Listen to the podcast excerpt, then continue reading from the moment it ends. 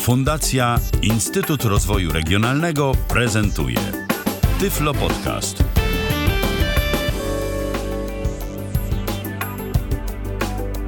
To jest oczywiście kolejne spotkanie z audycją na antenie Tyfloradia, z audycją Tyflo Podcastu na żywo. Przypominam, że Tyflo Podcast to pierwszy w Polsce podcast e, dedykowany osobom niewidomym i słabowidzącym. Godzina 19 na zegarze minęła, w kalendarzu poniedziałek, 26 dzień października 2015 roku. Powyborczy szał już za nami, a przed nami y, powrót do rzeczywistości, do tematów y, nie tylko i niekoniecznie niekoniecznie politycznych.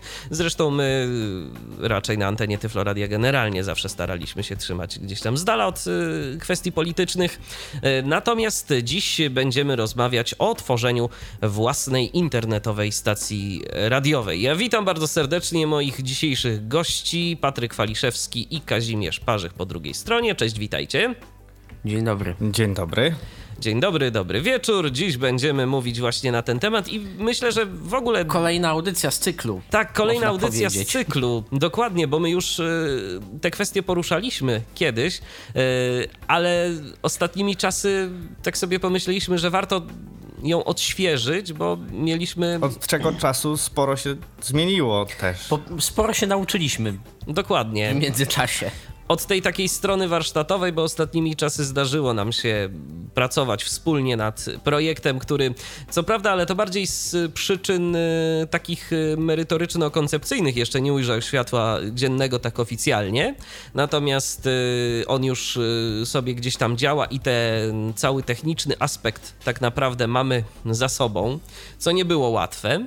Mm, ale z racji tego, że mamy to jakoś powiedzmy, że za sobą, y, to postanowiliśmy się z wami y, tą wiedzą podzielić. Ja dodam tylko tyle, że nasza audycja ma formę interaktywną. Jeżeli ktoś ma ochotę do nas zadzwonić, to może 123 834 835 to jest nasz numer telefonu, a tyflopodcast.net to jest nasz login na Skype'ie. Te y, środki komunikacji już w tym momencie są do waszej dyspozycji, więc jeżeli chcecie, to mm, się z nami kontaktujcie, pytajcie, może wy też będziecie mieć jakieś swoje sposoby na radio internetowe, o których nie wiemy, a mogą się okazać lepsze od naszych. E, więc zachęcamy do kontaktu.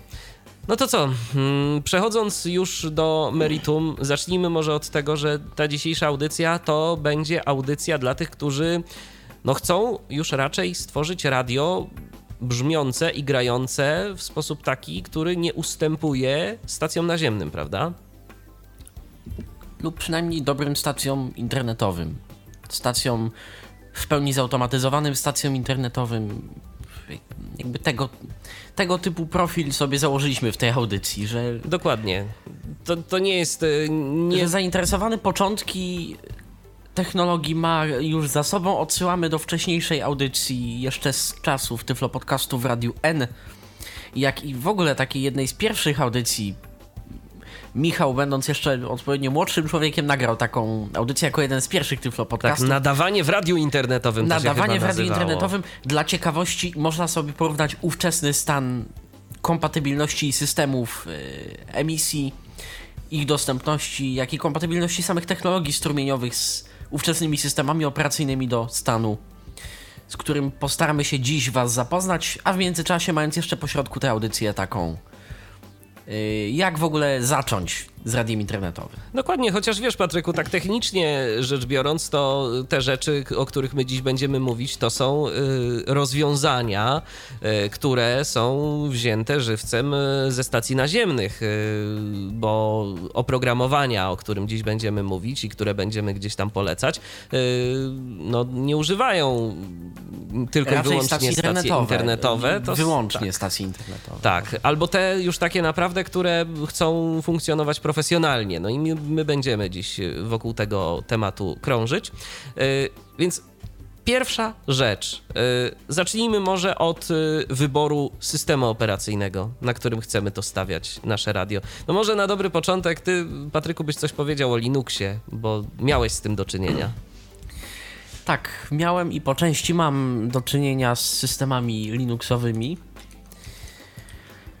I moja hipoteza jest taka, że w tym momencie, na chwilę obecną, średnio jest wygodnym zrobienie stacji internetowej takiej, która by niewiele ustępowała stacjom naziemnym. Bo o ile Linux, system Linux udostępnia środki, udostępnia programy, głównie mam na myśli Liquid Soap, bo jest jednym z najbardziej rozbudowanych i darmowych, open source nawet, otwartoźródłowych programów do tego celu. O ile Linux udostępnia takie środki, żeby powiedzmy utwory się mniej więcej ze sobą ładnie nakładały, żeby się ten punkt miksu lub crossfade, jak kto woli, następował w miarę jakoś. O ile powiedzmy, że da się zaprząc do takiej mm, instalacji też zewnętrzny procesor dynamiki, o czym za chwilę. To największą zaletą tak naprawdę systemu Linux i Linuxowych programów, głównie Liquid Soapa, jest ich elastyczność pod kątem wprowadzania zewnętrznego źródła dźwięku. Czyli problemem na systemach Linux, w skrócie, tak podsumowując, problemem jest brzmienie, bo niewiele jest procesorów dynamiki yy, działających prawidłowo pod Linuxem, które, które sprawiają wrażenie brzmienia radiowego. Możemy sobie podkompresować i po prostu wyrównać tę głośność, to i nawet się coś znajdzie. Ale no, powiedzmy sobie szczerze, to nie jest najwygodniejsze. Ustawianie tego wszystkiego z konsoli a dokładnie ładowanie na przykład uprzednio stworzonych pod systemem Windows plików INI, plików konfiguracyjnych, czy tam plików po prostu presetów w skrócie, czyli tych właśnie zapisanych ustawień, które najpierw musimy sobie stworzyć pod y, systemem Windows i potem ładować to do Linuxa, no to jest... No chyba, że pracujemy raczej na Linuxie, to możemy od razu z Linuxa to załadować sobie tak, taki konfig. Czy nie? Bo te pliki no... piszemy jakby z palca, czy... Czy sobie możesz. Bo, ja, sobie bo... ułatwiałem, ja sobie ułatwiałem życie. Po, nazywajmy rzeczy po imieniu, mówię głównie o procesorze Stereo Tool. No właśnie, w tym momencie, chcia, jednym chciałem, z moich ulubionych tak. procesorów. Chciałem, żebyśmy przeszli tak bardziej do konkretów, bo oczywiście nie, do... będziemy, nie będziemy w dzisiejszej audycji, to jeszcze warto też, też powiedzieć, nie będziemy w dzisiejszej audycji przedstawiać takiego schematu, yy, nie będziemy prowadzić nikogo za rękę, mówiąc zrób to, teraz wejdź tu, teraz zrób tak. Nie, my opowiemy o procesie, a każdy wnioski będzie musiał już sobie wyciągnąć niestety z tego sam. Zatem StereoTool pod Linuxem działa bardziej jako procesor do plików, więc jego polecenia ograniczają się do StereoTool, odstęp plik wejściowy, plik wyjściowy, nazwa presetu, kropka rozszerzenie presetu. Więc najpierw uprzednio gdzieś na przykład pod Czyli Windowsem w... należy sobie ten plik presetu stworzyć. Czyli co? Czyli w czasie rzeczywistym on nie działa, tak? Działa. Działa, bo można mu zrobić potok yy, w linii komend normalnie. Jak, jakby wiesz, ciągły plik wave, yy, ciągły plik wave, powiedzmy ciągły strumień danych, tak?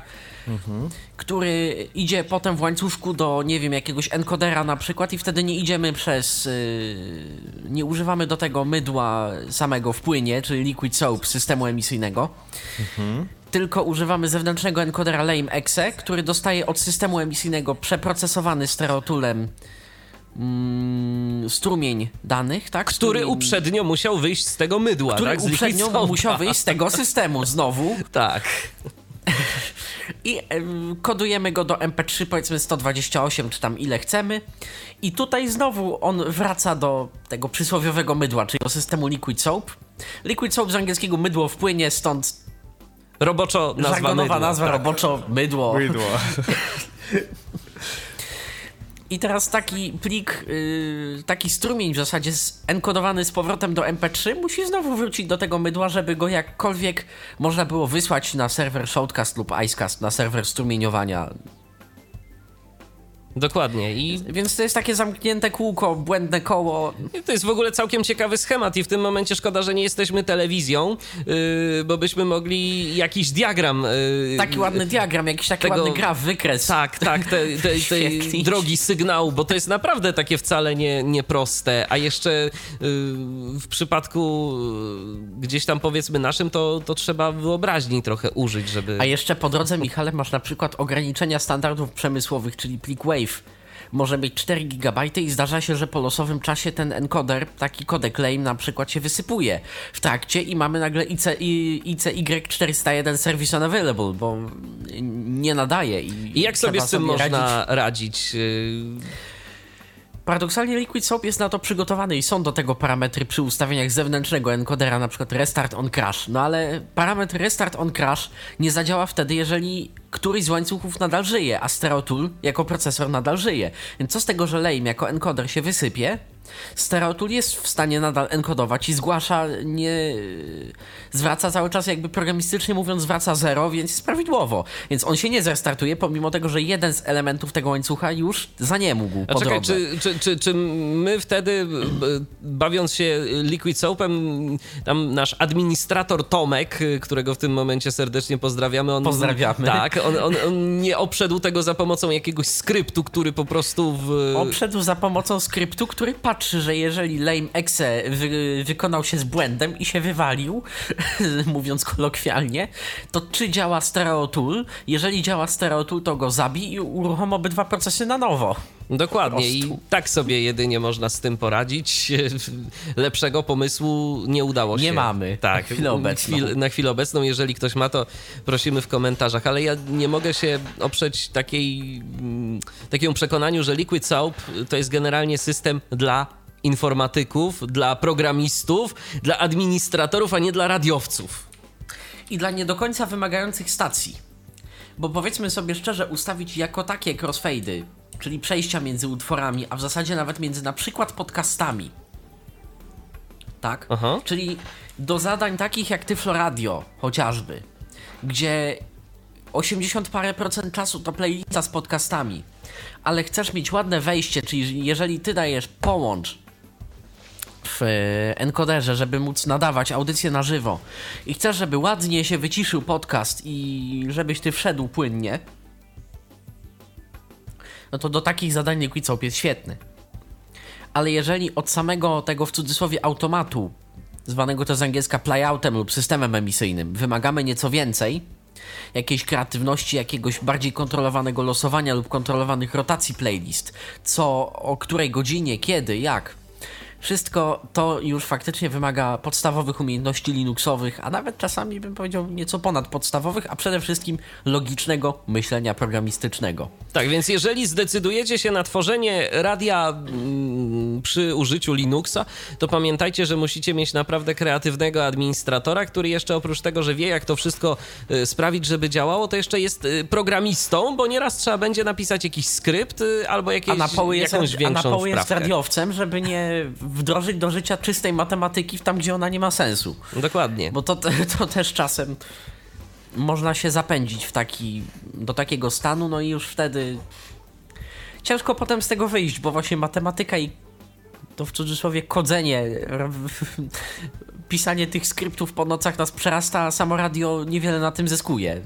Zgadza się, bo rzeczy, które są później proste y, pod Windowsem i y, za pomocą różnych programów, które możemy uzyskać, okazują się pod Linuxem dość y, karkołomnymi wyczynami, że chociażby no, prosta rzecz, pamiętasz Patryku, był jakiś problem generalnie nawet, żeby jingle co parę piosenek były emitowane, tak? To, to też Oj, nie tak. było takie proste. to... Powiem ci Michale więcej problemem jest na przykład, ja się śmieję, że to jest schemat różnicy między oprogramowaniem darmowym, a oprogramowaniem yy, komercyjnym. Aha. I w temacie radia, zarówno jak i w temacie, nie wiem, jakichś kodeków, generalnie w temacie dźwięku to bardzo widać. Bo oto na przykład system Linuxowy, właśnie Liquid Soap, oferuje nam usuwanie ciszy w plikach ale no systemy emisyjne, takie komercyjne też nam oferują dla lepszego punktu miksu, na przykład ścięcie początkowych i końcowych bloków ciszy, tak aby utwór zawsze zaczynał się od początku. Bo na przykład, nie wiem, testujemy, więc ściągamy pliki z nieznanych sobie internetowych źródeł, nie wiemy jakie one są do końca. No mają po dwie, po trzy sekundy ciszy, ba.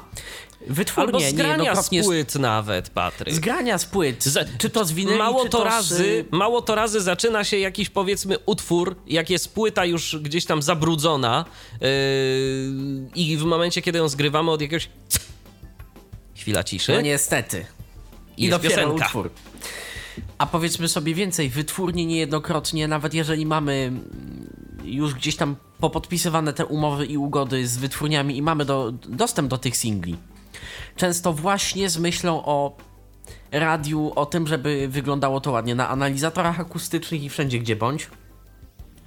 Zostawia się ten przepisowy odstęp CD, czyli tam chyba ponad 2048 sampli jest ciszy, i dopiero jest y, utwór i to samo jest na końcu. Tam jest chyba mniejszy odstęp na końcu może być, ale też on jest. I co z tą, I teraz, i co z tą kwestią I teraz wróćmy, do, właśnie, usuwania wróćmy ciszy? do kwestii usuwania ciszy. W systemie emisyjnym w sumie tak naprawdę nieważne jakim, komercyjnym, bo to już obserwowałem w kilku systemach i w kilku systemach jest to zrealizowane podobnie. Czy to na zakładce punktów miksu, bądź crossfade'ów, jak kto woli, czy to na osobnej zakładce detektora ciszy, jest pole wyboru. Usuwaj ciszę na początku, poniżej pole edycji minus n decybeli, czyli nie wiem, tam minus 30, minus 40, według uznania sobie usta ustala. Usuwaj ciszę na końcu utworu pole edycji i yy, kolejne pole, pokrętło lub suwak do yy, głośności w decybelach, poniżej której system ma interpretować dane jako ciszę. A na przykład system Sam Broadcaster, tu ciekawostka, ma y, pole wyboru usuwaj y, agresywne piknięcia lub kliknięcia na początku i końcu utworu. Efektem, te, efektem tego jest to, że on w ogóle zachowuje się dość agresywnie i potrafi niejedną piosenkę, która zaczyna się od takiego delikatnego wejścia, y, najzwyczajniej w świecie w ten sposób potraktować, jeżeli to mamy zaznaczone. To tak na marginesie. Zdarza się. Tak. Choć teraz ponoć to tam ulepszyli, że można zrobić ile ten statyczny klik ma trwać. Tak, tylko co z tego, kiedy sam broadcaster stał się niedostępny w zasadzie No, sam kompletnie. broadcaster stał się niedostępny. On kiedyś nie był zbyt dobrze dostępny, ale teraz to już jest w ogóle w niedostępny. ogóle niedostępny w zasadzie. Chyba, że są jakieś rosyjskie skrypty do któregoś z czytników ekranu, o których my nie wiemy. Dokładnie. Bo, tak też może być. Tak, bo, bo niestety, ale na tym rynku takim powiedzmy amerykańsko-angielskim to nic nie wiadomo, Nie żeby ma. ktoś coś zrobił. A szkoda, bo sam jest całkiem wygodny. Okej, każdym kontynuujmy wracając- Linuxa. Wracając do tego nieszczęsnego detektora ciszy w y, programach darmowych, a programach y, open source. Więc tak jak powiedziałem, w programach właśnie pod Windows, programach komercyjnych najczęściej, dedykowanych stricte radiu, głównie naziemnemu, ale i nie tylko. Mamy właśnie te cztery kontrolki. Dwa pola na początku i na końcu i pole edycji, jedno pole edycji, drugie ucinaj z początku, ucinaj z końca i tyle. I to działa, to pomaga temu mechanizmowi punktów miksu, mechanizmowi płynnych przejść, tak zwanych crossfade'ów, żeby działać, tak, żeby te przejścia brzmiały ładnie.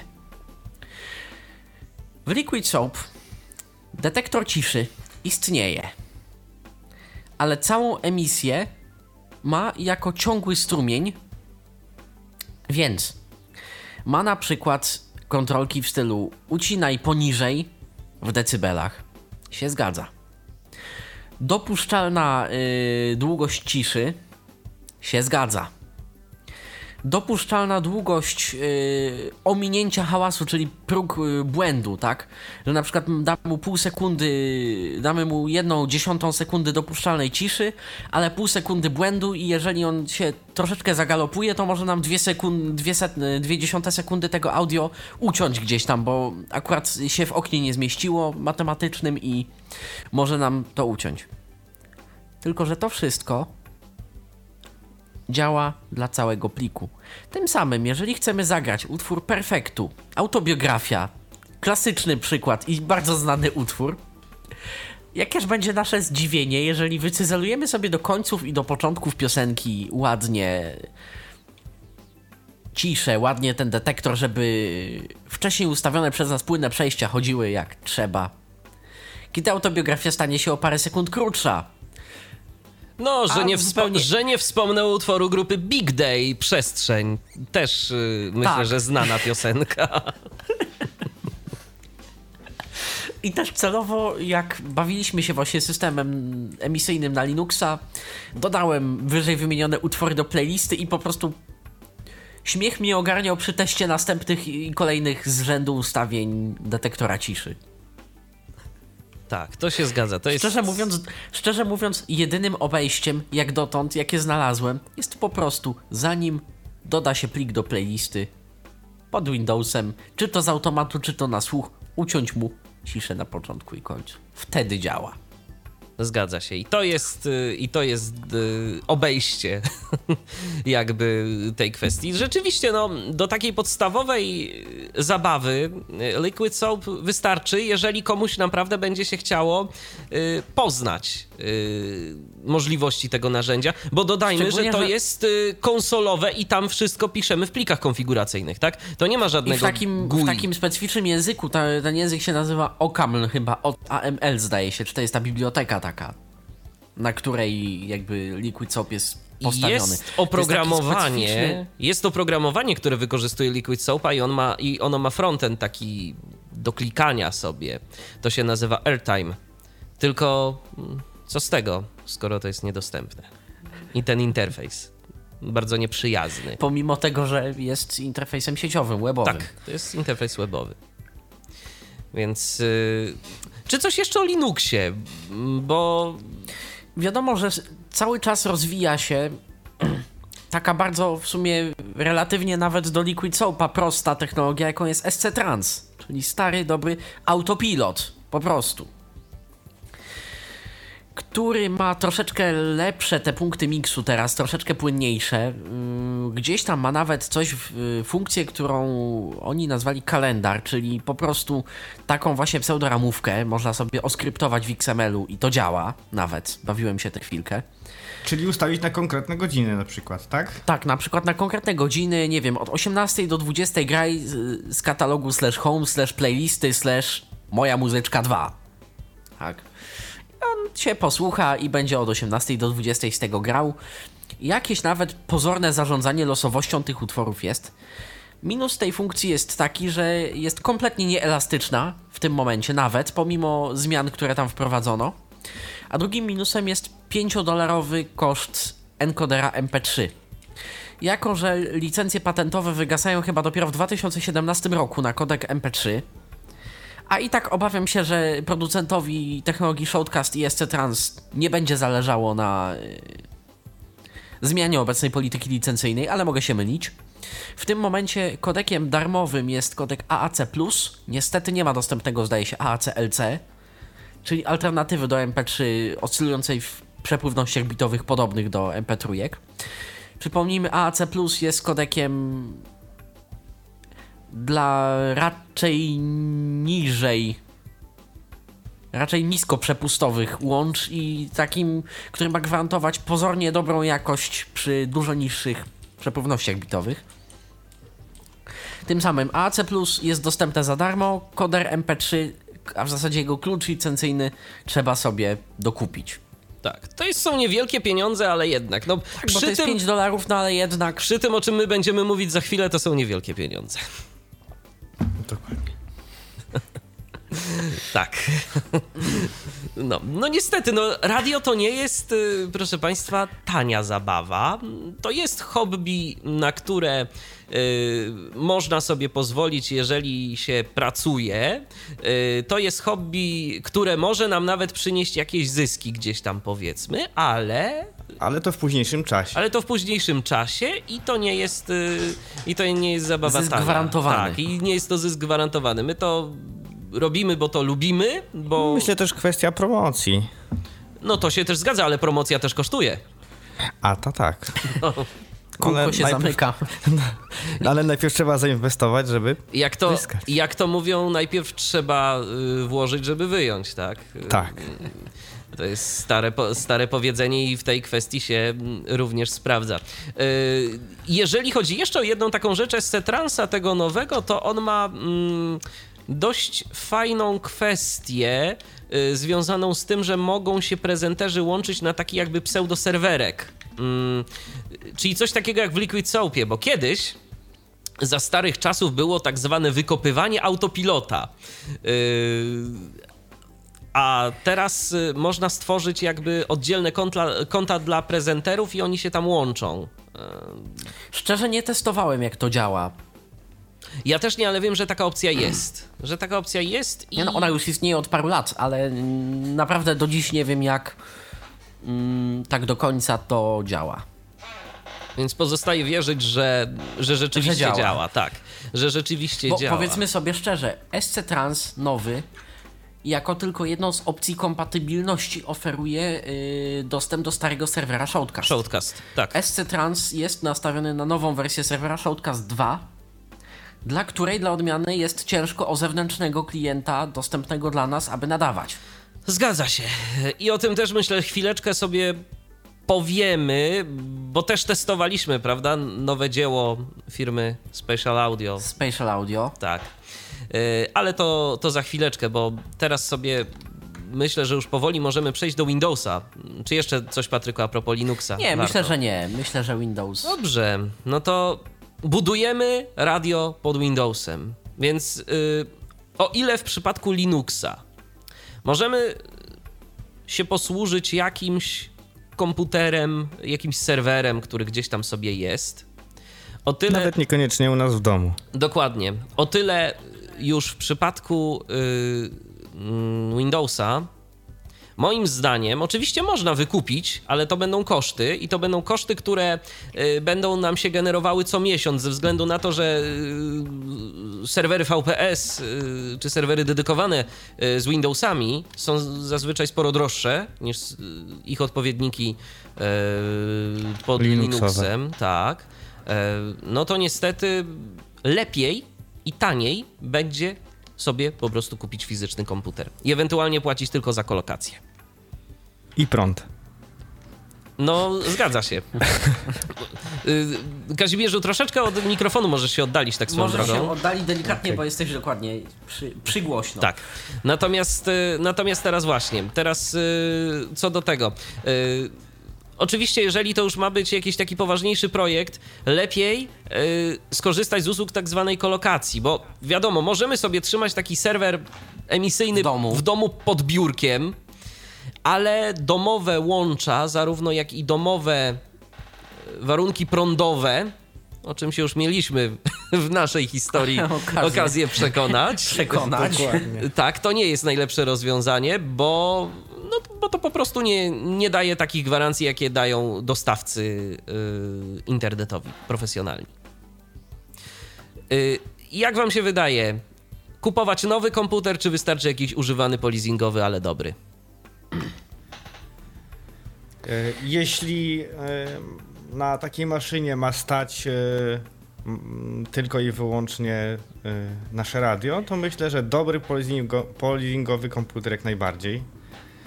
Natomiast e, też nie jakiś taki mm, przeciętny. Trzeba też Tylko trzeba troszkę popatrzeć, rozejrzeć się, bo mm, no, łatwo sobie kupić komputer, który nie spełni później na, naszym oczekiwaniom. Mm, Przede wszystkim e, e, mając na myśli programy, które będą nam poprawiać na przykład dźwięk Tak, i jego dynamikę. zgadza się, więc z takich naszych doświadczeń to procesor 2 GHz dwurdzeniowy, jakiś dual core to trochę za mało. Mm, To jest y, pod kreskę. Mm, Lepiej Dokładnie. mieć, lepiej mieć więcej, lepiej mieć więcej. 3 GHz, Patryku, Kazimierzu, co myślicie? myślę, że Myślę, że, myślę, że 2,5, 2,8 już będzie Dokładnie. ok. 3, 3 jest 3 jest dobrze, przy czym te procesory typu dual core z tej serii myślę mogą spokojnie wystarczyć. Nie musi, nie musi to być ta seria core y, i nie wiem, i 5 i 7 Nie, bo to już w tym Nie momencie idziemy. tak. To już idziemy w tym momencie w koszty dość spore, a polizingowe komputery z y, takimi procesorami to za kilkaset złotych można kupić. Yy, ja osobiście, jak zawsze, z uporem godnym lepszej sprawy polecam D. markowe, mm, akurat HP, ale.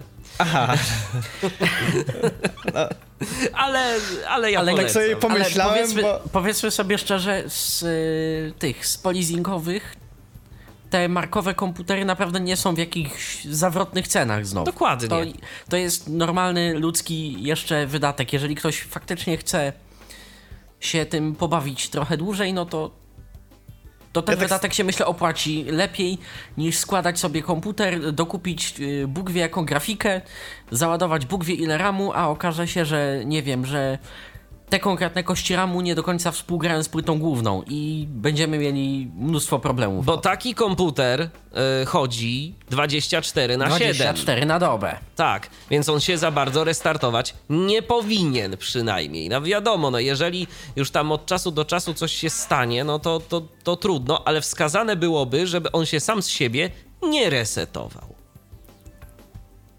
nawet jeżeli obciążenie tego komputera jest duże.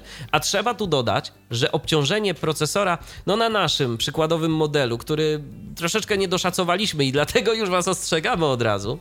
Dokładnie i dlatego sobie pomyślałem o Delu, bo wszelkie nasze doświadczenia były no ja akurat mam na HP. Na nim. Ja akurat no i... mam na HP-kach, y, bo moje komputery to są, to są HP-ki i one pracują 24 godziny na dobę więc można. Jeden z nich, właśnie tutaj, który stoi pod biurkiem, komputer u mnie y, przeznaczony do emisji, z którego jest emisja tego programu, właśnie jest komputerem HP. No i on tak, powiedzmy, jak Windows się nie chce aktualizować, y, to bez restartu. Z miesiąc, dwa tak, tygodnie? Tak, potrafi, potrafi. A jakbym mu aktualizację wyłączył, to myślę, że i dłużej. Y, w każdym razie myślę, że taki właśnie no obciążenie procesora, jakie będziemy mieć y, na takim komputerze, będzie oscylować między 75 a 80% 90 nawet. Ja Nawet. bym powiedział. Tak. Jeżeli to jest y, powiedzmy 2 GHz na rdzeń taktowania, tak? Bo jeżeli, wie, mhm. bo jeżeli więcej, no to wiadomo, będzie to obciążenie mniejsze, a lepiej jest mieć po prostu zapas. No ale minimum 40% trzeba się liczyć. Tak. To jest w ogóle takie minimum z minimum. Dokładnie, dokładnie. Yy, tu Kazimierz powiedział o tym, że dźwięk yy, będą nam zajmować programy, które yy, poprawiają i rzeczywiście to się zgadza. Więc teraz przejdźmy do tego oprogramowania, bo mamy, słuchajcie, już komputer, wybraliśmy sobie jeszcze Windows 7, 64. XP, właśnie jaka architektura. Myślę, że obecnych czasach 7 nie ma już co cofać się do Windowsa XP. Choć tak naprawdę nie poradziłby sobie najgorzej. Ale no już kilku dość istotnych rzeczy nie ma, więc myślę, że siódemka w obecnych czasach to jest dobry wybór. Też tak myślę. A następnie, hmm, tu mam dylemat, bo e, chyba jednak postawiłbym na architekturę x86, na architekturę 32-bitową, tylko i wyłącznie ze względu na kompatybilność. Jeżeli będziemy chcieli uruchomić jakieś starsze oprogramowanie na przykład, albo jakąś, nie wiem, wtyczkę, która stwierdzimy, że to właśnie jej brzmienia chcemy, może nie 64 bity mogą nam spowodować problemy. Kolejne problemy mogą być na przykład dla komputerów polizingowych, które pochodzą z lat powiedzmy 2008, 2011, 12 choć przede wszystkim te, ta starsza część komputerów może mieć na przykład problemy ze stabilnością sterowników wbudowanych lub sterowników dostarczanych przez yy, oprogramowanie jakby zbierające te sterowniki, takie jak driver pack. Te sterowniki tam zawarte czasami mogą płatać nam różne figle na 64 bitach, no a tak jak mówiliśmy wcześniej, to teoretycznie nie przeszkadza w życiu, ale to może statystycznie zwiększyć liczbę restartów, a co najgorsze liczbę samoczynnych restartów. I o ile... Tym bardziej, że tak naprawdę w tych komputerach nie liczy się aż tak bardzo pamięć operacyjna. Pamięć operacyjna, te 4 giga w zupełności Spokojnie wystarczą. Wystarczy. W zupełności wystarczy, a tak naprawdę na dwóch też by się człowiek uwiął i by nic nie stracił za wiele. Zgadza się. Tu Więc... jest ważna moc procesora, a nie pamięć. Więc y, nie trzeba instalować 64-bitowych systemów, a rzeczywiście kompatybilność jest lepsza. Tym bardziej, że jeszcze jedna rzecz. Y, zdarza się tak, i tu będziemy o tym mówić, że po prostu nowsze wersje programów, które mogłyby działać lepiej z wersjami 64-bitowymi systemów, po prostu stały się mniej dostępne. Niedostępne lub mniej dostępne. Dokładnie. Niestety. I tu też jest problem. Dobrze, więc y, mamy już system. Y, Windows 8, Windows 10 to na razie Na razie to jest pieśń Nie. przyszłości. Nie powinno to działać źle, ale to jest jeszcze zarówno przez nas, jak i ogólnie trochę mało przetestowane, więc jesteśmy tradycjonalistami. tak, jesteśmy tradycjonalistami, czekamy y, troszeczkę na większą popularyzację i więcej czynników, które zmuszą nas do przejścia na te nowe systemy. Jakoś. Choć nie ukrywam, zamierzam postawić testowo projekt na y, podobnego typu komputerze polizingowym, w który też się wyposażyłem i Windowsie 10 docelowo. No to zobaczymy, Zobaczyć co, jak co tu się będzie uda. z kompatybilnością, jak tu będzie z, z restartami. Jak to popracuje. Pewnie, pewnie. Tak. Dobrze, więc mamy system. No to teraz jakie oprogramowanie? Na co się decydujemy? Do wyboru mamy dwie rzeczy tak naprawdę, a potem i tak okaże się, że tak naprawdę jedną. Tak. Mianowicie, jeżeli jesteśmy bardzo małą stacyjką i potrzebujemy na Windowsie czegoś podobnego, co na Linuxie daje nam Liquid Soap, a może troszeczkę więcej w kwestiach wygody, ale mniej w kwestiach elastyczności, to bardzo chętnie i z przyjemnością odsyłamy do podcastu Roberta Łabęckiego o systemie emisyjnym Zara Radio. Powiedzmy sobie szczerze, Zara w, mm, obsługiwała niejedną małą niemiecką stacyjkę naziemną na FM-ie i to działa, można. Dokładnie. Tylko żeby opisać bazę w programie Zara Radio, Michale, ty wiesz coś na ten temat? Wiem coś na Musimy ten się temat, sporo namęczyć. a mm, na ten temat myślę, że wie jeszcze więcej nasz znajomy Piotr, którego z tego miejsca serdecznie pozdrawiamy i po prostu chylimy czoła, bo Piotr y, opisywał bazę rzeczywiście realnie do stacji radiowej z wykorzystaniem Zary, mm, która Powiedzmy funkcjonowała. może, na czym, powiedzmy może na czym, przypomnijmy na czym polega Przypomnijmy, opisywanie tak. bazy. Y, Otóż, y, proszę Państwa, opisywanie bazy muzycznej w programie Zara Radio polega na tym, że wyliczamy sobie w sekundach czas od y, końca pliku, na jaki ten, y, w, w jakim to ma y, zagrać nam następny utwór. Jak dobrze pamiętam, otóż. Tak, też, tak, tak, tak, dobrze pamiętasz. I teraz, jeżeli sobie ten czas wyliczymy, to musimy uwzględnić go w nazwie pliku. Więc w, naciskamy sobie standardowo F2, aby zmienić nazwę pliku. Przechodzimy przed rozszerzenie, przed kropkę, tam kropka MP3 yy, i wpisujemy znak tyldy, yy, a później, no jeszcze w dodatku telefon mi się rozdzwonił, więc Może to słuchacze.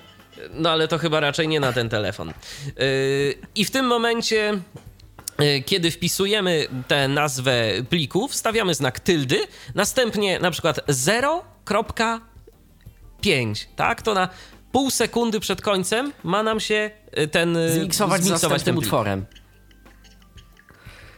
I tylko w taki sposób y, udaje się opisać bazę danych, niestety, w y, Zarze. Zgadza się. I to jest Oczywiście jedyny można sposób. automatyzować opis, y, znaczy można automatyzować same te właśnie punkty miksu, ale wtedy co któryś punkt miksu będziemy mieli na przykład tak zwaną dziurę, czyli przez 3 sekundy będzie cisza na antenie, bo mechanizmy w tym programie zawarte nie są doskonałe. Oczywiście, że nie są. Jest detektor, który teoretycznie powinien sam zmiksować wszystko i powinno być fajnie. Możemy tam zadać mu odpowiednie parametry, ale to po prostu nie działa. Czasem nie działa. Dokładnie. A nawet częściej nie działa niż działa. Dokładnie. Więc y, tak to się przedstawia, y, jeżeli chodzi o Zarę. A do pozostałych rzeczy odsyłamy jakby na podcast y, Roberta. Tam były całe trzy części. Y, no i można sobie o tym posłuchać. I się zapoznać, bo to nie jest zły program, tylko jeżeli nie wymagamy po prostu zbyt wiele od Ale jest to stacji. program dla cierpliwych. Oj, jak bardzo to jest program dla cierpliwych. Tak, tak. Dobrze, więc to jest Zara. A teraz przechodzimy do naszego dzisiejszego głównego bohatera programu. Bohatera. Tak, o którym no przydałoby się w ogóle zrobić y, też kiedyś. Oddzielny podcast. Tak, Kazimierzu, Michale- masz coś. Oddzielny podcast. Trzeszczysz. Oddzielny podcast. Tak. Okej. Słucham cię, Patryku. Tylko, tylko wiesz, ja się obawiam, Michale, że skoro zaraz zajęła nam trzy części, to to będziemy musieli zrobić osobny kanał na Tyflo Podcaście, osobny RSS i osobne wszystko. Station, Playlist. Playlist w praktyce, y, moda na sukces, odpo- opowieść w dwóch tysiącach odcinków. To znaczy, wiesz, Jonathanowi Mosenowi i Brianowi Hudgenowi, którzy zrobili mm, płatną instrukcję dla niewidomych o nazwie, jak dobrze pamiętam, Broadcast It, to chyba zajęło około 20 godzin opisanie całego Station Playlist. Zarówno studio, jak i kreatora. Kreatora. Tak. Bo to przechodzimy do y, aplikacji, która jest używana przez stacje naziemne, która jest dostępna i która jest wygodna. I która jak na system emisyjny nie jest za droga. Tak, jak na system emisyjny. Ja zaraz sobie otworzę cennik, bo się przygotowałem. E, o, już za, zaglądam. Ja sobie, też, ja sobie też otworzę cennik innej aplikacji, do której zaraz przejdziemy. E, tak, więc y, teraz jak to tu wygląda? Station Playlist. Mm, najdroższa opcja. Mm, y, najdroższa opcja, czyli Station Playlist Super Pro w wersji polskiej. Y, kosztuje. Y, 3825 zł brutto.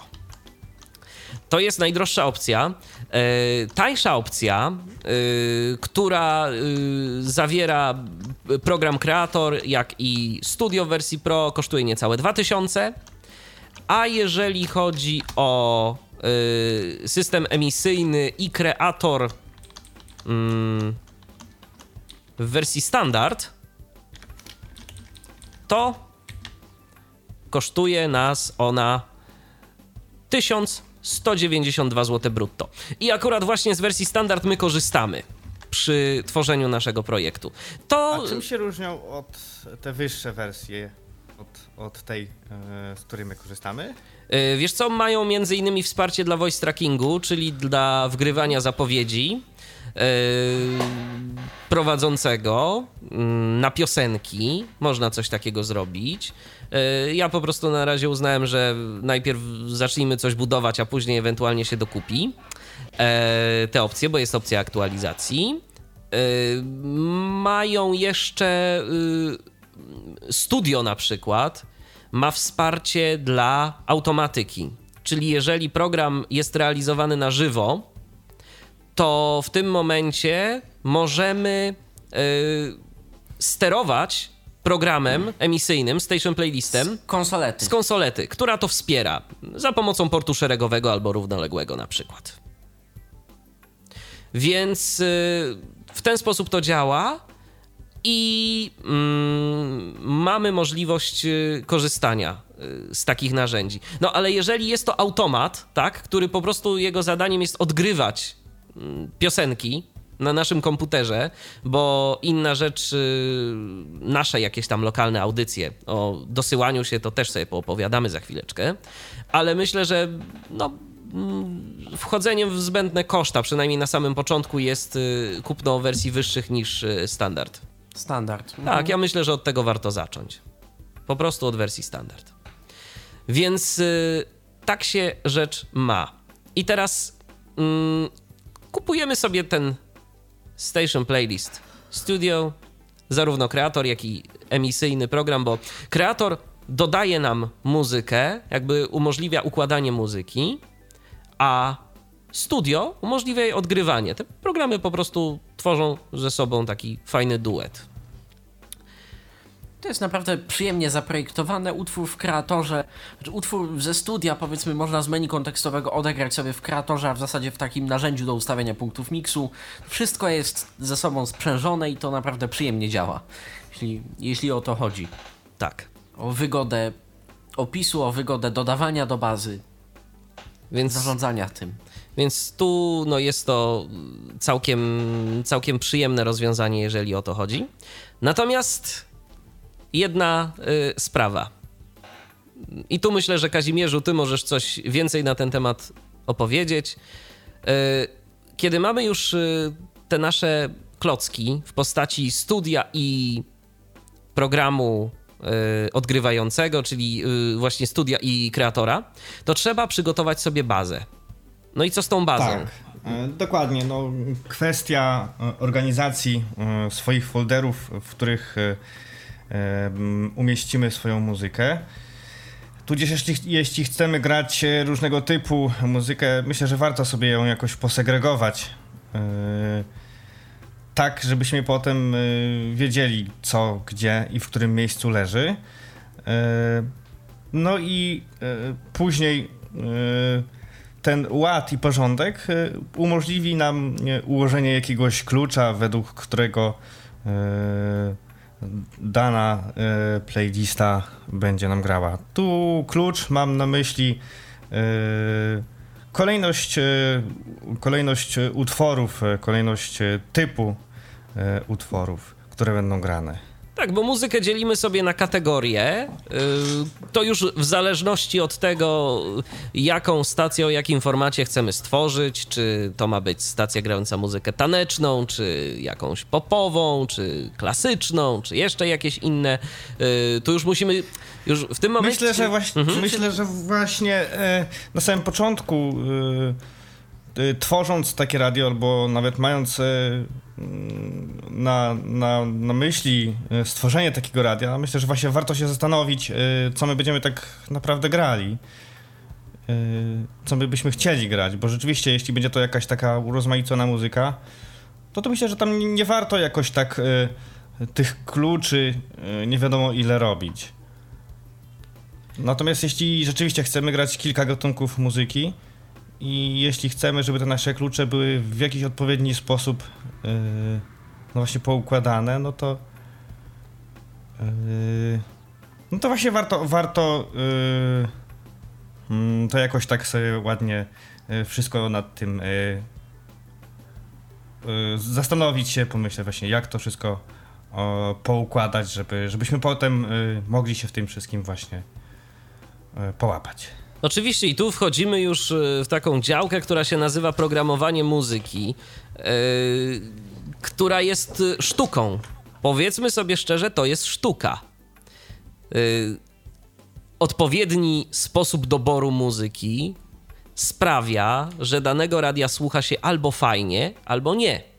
I tu sobie mogą ludzie mówić, co chcą, że tak naprawdę to w sumie no, wrzucimy ileś tam piosenek i będzie grało, tak? Nie. No więc właśnie to nie o to chodzi nie. do końca. To zdecydowanie nie o to chodzi. To chodzi o to, żeby wiedzieć, co gramy, yy, znać muzykę, którą gramy, przede wszystkim ją znać, yy, potrafić yy, dobierać te piosenki tak, żeby one do siebie pasowały. No i też y, gdzieś tam, y, jeżeli ma być to stacja taka typowo komercyjna, to posiłkować się jakimiś zestawieniami list przebojów, na przykład można e, obserwować, co było grane gdzieś tam powiedzmy kiedyś, jeżeli ma być to stacja grająca nie tylko nowe piosenki. E, no, Czy nawet subskrybować jakieś newsy z jakichś e, e, właśnie różnych portali muzycznych, e, ewentualnie śledzić wydania płytowe z różnych wydawnictw y, i tego typu podobnych instytucji. Z czasem, jeżeli będziemy gdzieś tam dobrą marką, artyści mniej lub bardziej niezależni sami będą się gdzieś tam uśmiechali, bo będą szukali, czy to promocji. oni sami, czy to ich management będzie szukał promocji po prostu i tego będzie troszkę więcej, wiadomo. Natomiast to zależy od stylu muzyki, to zależy od rynku w danej muzyce, tak powiedzmy sobie szczerze, no, kon kontrakty z wytwórniami i te umowy na dostarczanie singli są raczej drogie i wytwórnie chyba niezachętnie to znaczy, udzielają dostępu to znaczy do singli. nie, nie Patryku. Kont umowy z wytwórniami są bezpłatne. Umowy są bezpłatne. Nie ma problemu.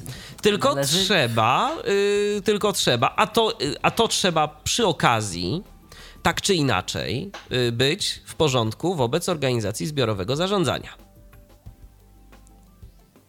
to trzeba po prostu No tak. mieć tę sprawę załatwioną. Tylko y, problem jest taki, że nasze polskie ZAX-y, no to jest dość droga sprawa.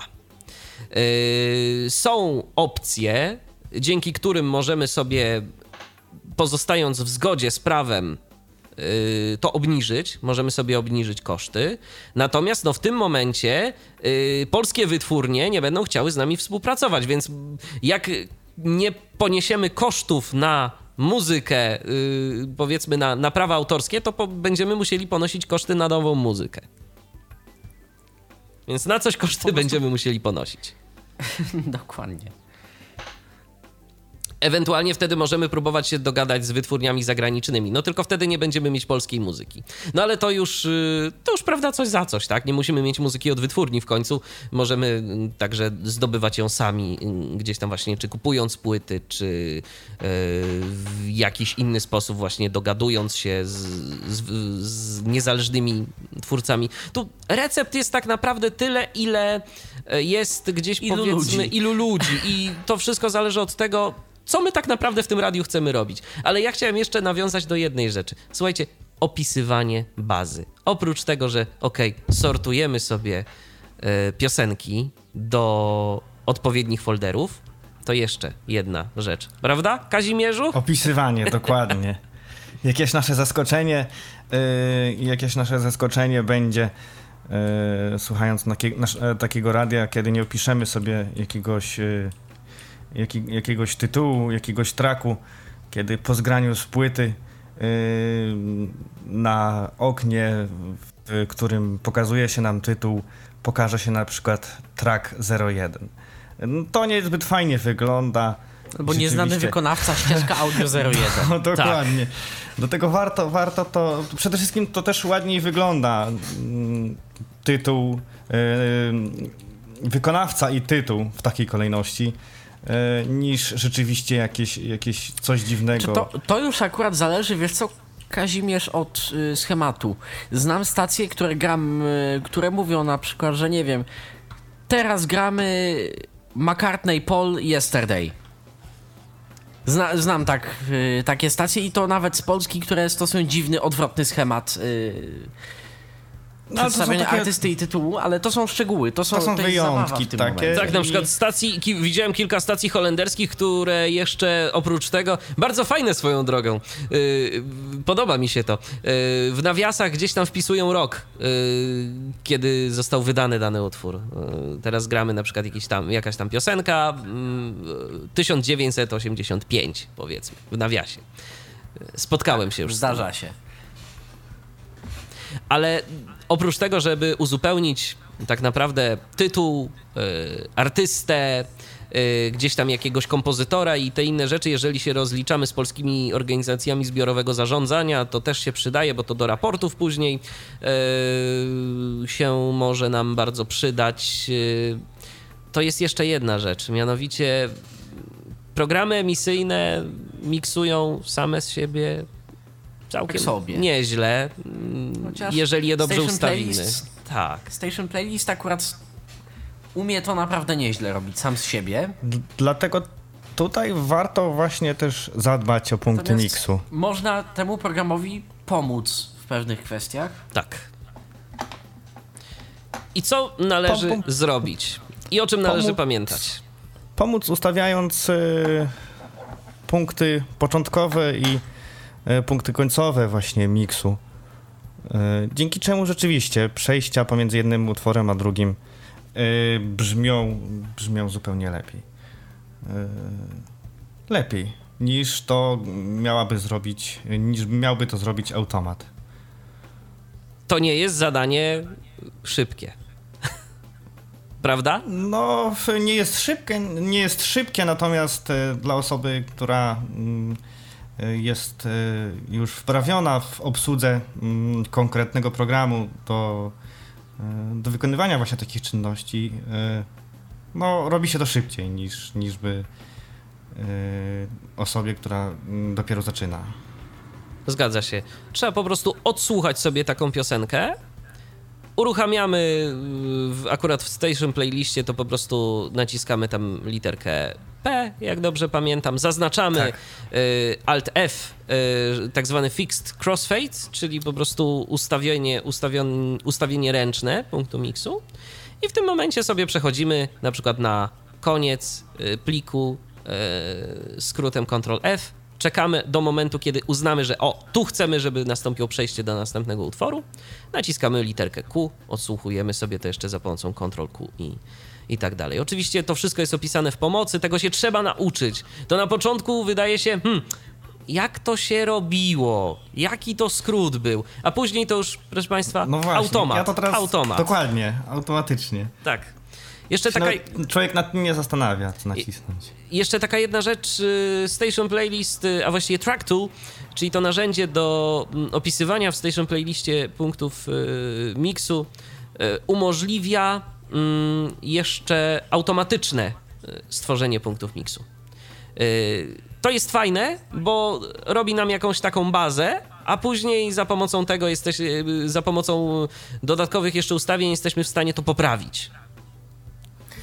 I to wszystko, o, czym e, mówimy, jeśli chodzi o e, kosmetykę utworów, tyczy się również e, jingli, które gdzieś tam, załóżmy, w przyszłości będziemy mieli. Też e, trzeba zadbać właśnie mm, o ich e, ładne mm, miksy. A oprócz tego, e, mm, myślę, że też bardzo ważną kwestią jest poziom wszystkich utworów. Pomimo tego, że mamy, mamy program, który, który ładnie wy, wyrównuje nam dźwięk, to, to pomimo tego właśnie warto zadbać o, o równe poziomy wszystkich y, utworów w bazie, y, łącznie z dżinglami. Tak, a za pomocą czego? Y, No, między innymi jest taki program, nie wiem czy mogę powiedzieć, No oczywiście. E,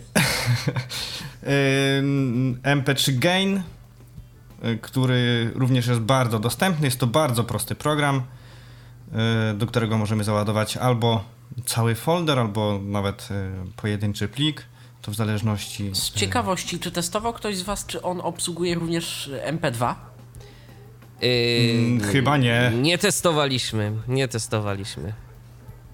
Bo problem, y, pomimo tego, że jest to całkiem niezły program, problem zaczyna się, jeżeli baza cała jest w innym formacie.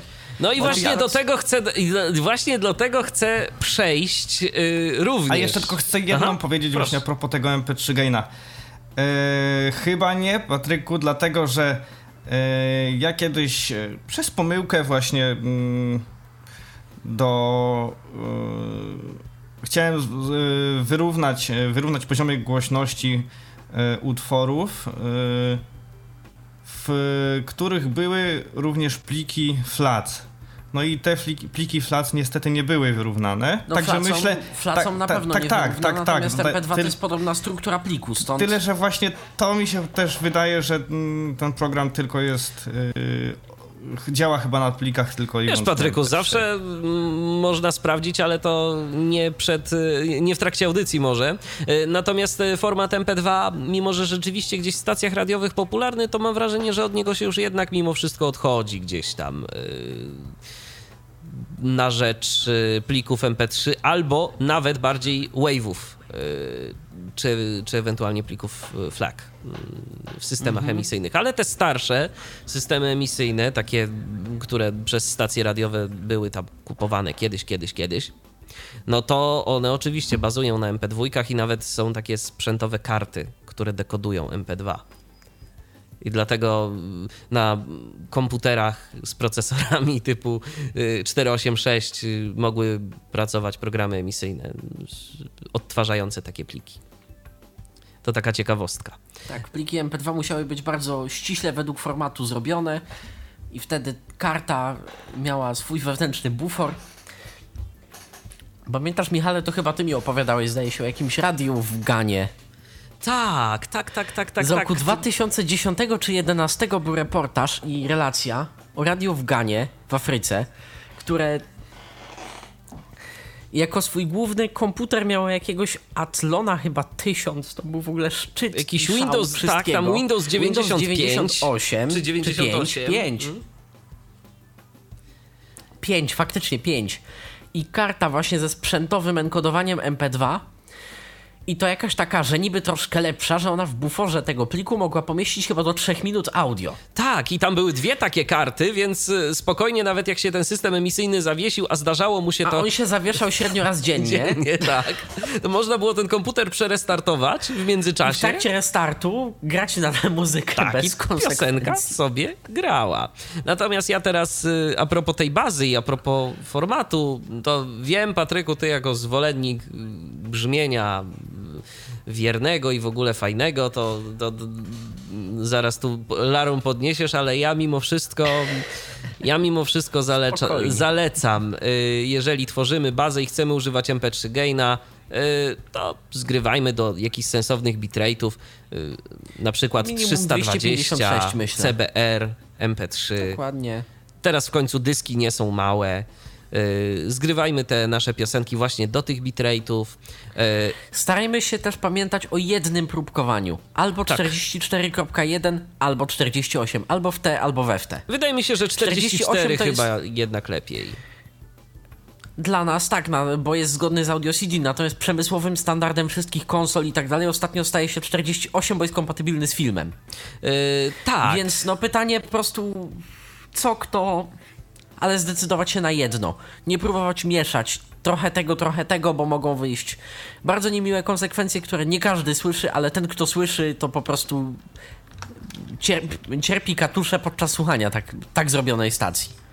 Dokładnie, tak zwany resampling wejdzie wtedy, albo nawet może to spowodować gdzieś tam przycinanie się dźwięku, takie już kom kompletne i konkretne. Więc y, zdecydowanie lepiej zdecydować się na jedną częstotliwość y, próbkowania, y, jeden format y, i MP3 gain, za pomocą którego znormalizujemy te pliki. Tak, bo powiedzmy sobie szczerze, mm, dla innych formatów gain jest raczej zapisywany w postaci tego tak zwanego znacznika replay gain, podczas gdy MP3 gain oddziałuje fizycznie na plik i dodaje wartość w ramkach, a następnie y, zapisuje wartość, żeby odwrócić gain, ile trzeba odjąć od tych ramek. Dokładnie. Że teoretycznie nawet jeżeli przesterujemy y, plik, można bardzo teoretycznie usunąć dane gainu i te ramki tak naprawdę nie zostaną naruszone. Można je cofnąć. Ale to tylko jest wtedy, kiedy potraktowaliśmy takiego typu narzędziem plik, a nie kiedy ten plik faktycznie udał się y, nam gdzieś tam podczas nagrania za głośno, więc to nie jest antidotum na wszechobecny przester. Nie, to nie pomoże, jeżeli nagrywałem coś i mi się przesterowało. Nie ma mowy. Ale jeżeli y, suwak w MP3 gainie ustawiliśmy nie tak, teoretycznie istnieje możliwość odwrócenia tego i bez konsekwencji. i nic się nie stanie. Więc y, ja w ogóle jestem zwolennikiem tego, żeby nasze całe zbiory muzyczne poświęcić na to. Ja poświęciłem na to chyba, nie wiem, ze dwa dni, tak naprawdę. Nie, Potraktować ustawicznej MP3 pracy komputera, tak. Y, Potraktować po prostu wszystko MP3 gainem jak leci. I mamy spokój. A w szczególności tę bazę, którą będziemy chcieli, wiadomo, już zatrudniać do radia, tak? Bo Dokładnie, bo to wtedy ja na przykład zwolennikiem, ja na przykład zwolennikiem swojej prywatnej kolekcji gainowania, nawet gdy, zakładając, gdybym miał ją w MP3, chyba nie, bo z jakiegoś powodu artysta miał taki, a nie inny zamysł głośnościowo-dynamiczny, a tutaj trochę zaburzamy tę całą zabawę, tak? To znaczy zaburzamy jeden tylko, zaburzamy tylko głośność, bo wiesz, y, to nie zawsze wynikało z zamysłów artysty. Y, Powiedzmy, współczesne utwory nagrywa się głośno, bo teraz to jest dobrze, jeżeli wszystko w ogóle jest głośno, a kiedyś nagrywał się ciszej, bo y, mastering miał takie, a nie inne możliwości, więc to też tak nie do końca, że zawsze to był zamysł artysty. To bardziej możliwości techniczne szły w parze za tym co mamy do dyspozycji na odsłuchu. I nadal tak jest w sumie. No teoretycznie tak, natomiast pamiętaj, że jeżeli masz dwie, jeżeli masz utwór, powiedzmy jakąś symfonię zakładajmy, tak, masz cztery części i powiedzmy druga jest wybitnie cichą częścią w, cały, w całej swojej długości, nie, no jest to osobny tak. plik MP3, To tak. znormalizujesz takie coś jako osobne pliki, zaczyna się trochę robić nieciekawie. Wybacz, ja zawsze pomijam muzykę klasyczną. No, Po prostu nie wiem czemu. No. Okej. Dlate, dlatego stacji z muzyką klasyczną stworzyć bym się nie podjął. Nie. Okej, okay. wróćmy. Sumie, ale chyba, chyba, też nie jednak, mimo A, wszystko. Widzisz. Widzisz. Więc wróćmy do mm, tematu. Mamy już znormalizowane te utwory, mamy już to wszystko. To teraz ja proponuję, żeby jeszcze porozmawiać trochę o procesingu, czyli o tym, jak to tak w ogóle się dzieje, że to radio gra, gra nam tak głośno, tak ładnie, tak radiowo. Ile my się z tym w naszym no przypadku nawojowaliśmy, Tutaj a szczególnie tu kolega też Patryk. Trzeba się namęczyć.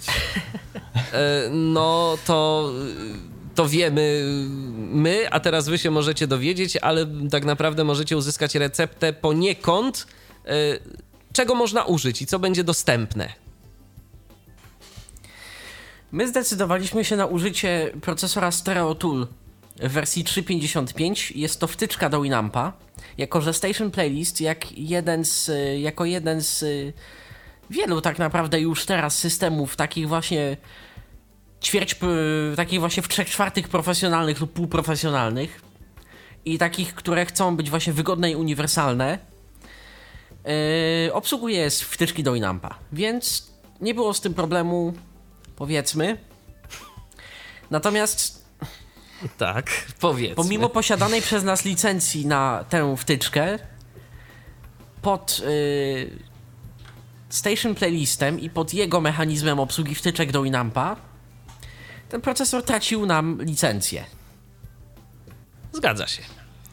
Więc y, musicie być na to przygotowani, że wydacie 270 euro na licencję y, Full FM Professional Standard, bo ona się jakoś tak podobnie nazywa i oferuje wszystko, co najlepsze w procesorze Stereo Tool do emisji radiowej, do emisji y, pod nadajnik FM i jest w ogóle największą z możliwych licencji. Zaraz do cennika też przejdę, bo... Tylko czy to tyczy się tylko i wyłącznie tej wersji? Bo tak chyba nie testowaliśmy tyczy się tej najnowszej. Tego, tyczy się to z tego, co mi wiadomo, niestety każdej wersji. Aha. A najnowszej chyba nie, najnowszej nie testowaliśmy, bo ona już w ogóle kompletnie była niedostępna. Tak, ona jest kompletnie niedostępna, natomiast orientowaliśmy się z y, producentem, że nowsze wersje z reguły będą działać z akcentem Ale na z reguły. totalnie niedostępne. Jedna stacja radiowa w Polsce działała z prawie najnowszej, z najnowszej na tamte czasy w wersji Stereo Tool i to działa. Znam jeszcze jedną stację, która na pewno działa z procesora Stereo Tool i z tego samego systemu emisyjnego i to działa. Ale niestety nie ma tam dostępności za grosz. Choć producent próbuje, działa i udostępnił od jakiegoś czasu interfejs webowy, czyli interfejs przez przeglądarkę, tak? Kontrolujemy procesor dynamiki prawie jak router.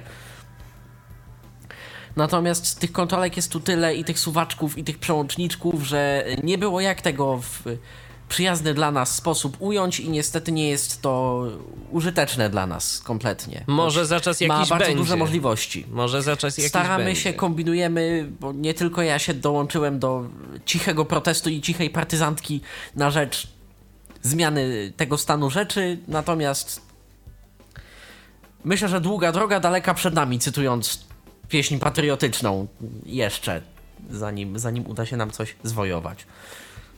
Więc na czym stanęło? Mamy stereotula, bo w końcu się udało, tylko że... Tak, w końcu po się udało. Po drodze jeszcze testowaliśmy inne. Po drodze testowaliśmy kolejną płatną wtyczkę. Kosztuje coś koło 20 euro, chociaż nie wiem, czy jeszcze w ogóle da się ją kupić, bo to jest wtyczka z jakiegoś roku 2008 czy 2010. Tak, my po prostu mieliśmy gdzieś tam jeszcze wcześniej z jakichś wcześniejszych projektów, nad którymi pracowaliśmy, pracowaliśmy licencję. Komuś z nas została, tak, więc została, więc spróbujmy, sprawdzimy. Może zadziała, może się uda. Jaka to jest wtyczka? Jest to wtyczka Audio Proc. I tej, wtyczki, I tej wtyczki, y, powiedzmy używamy sobie szczerze, nadal. używamy bazowo nadal. Tak.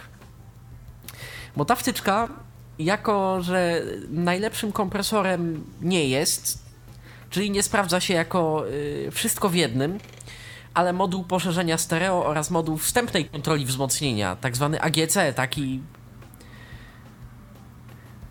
jak to, jak to się roboczo i dość kolokwialnie mówi, trzymający za gębę ten dźwięk, trzymający w ryzach gdzieś tam, żeby on nie.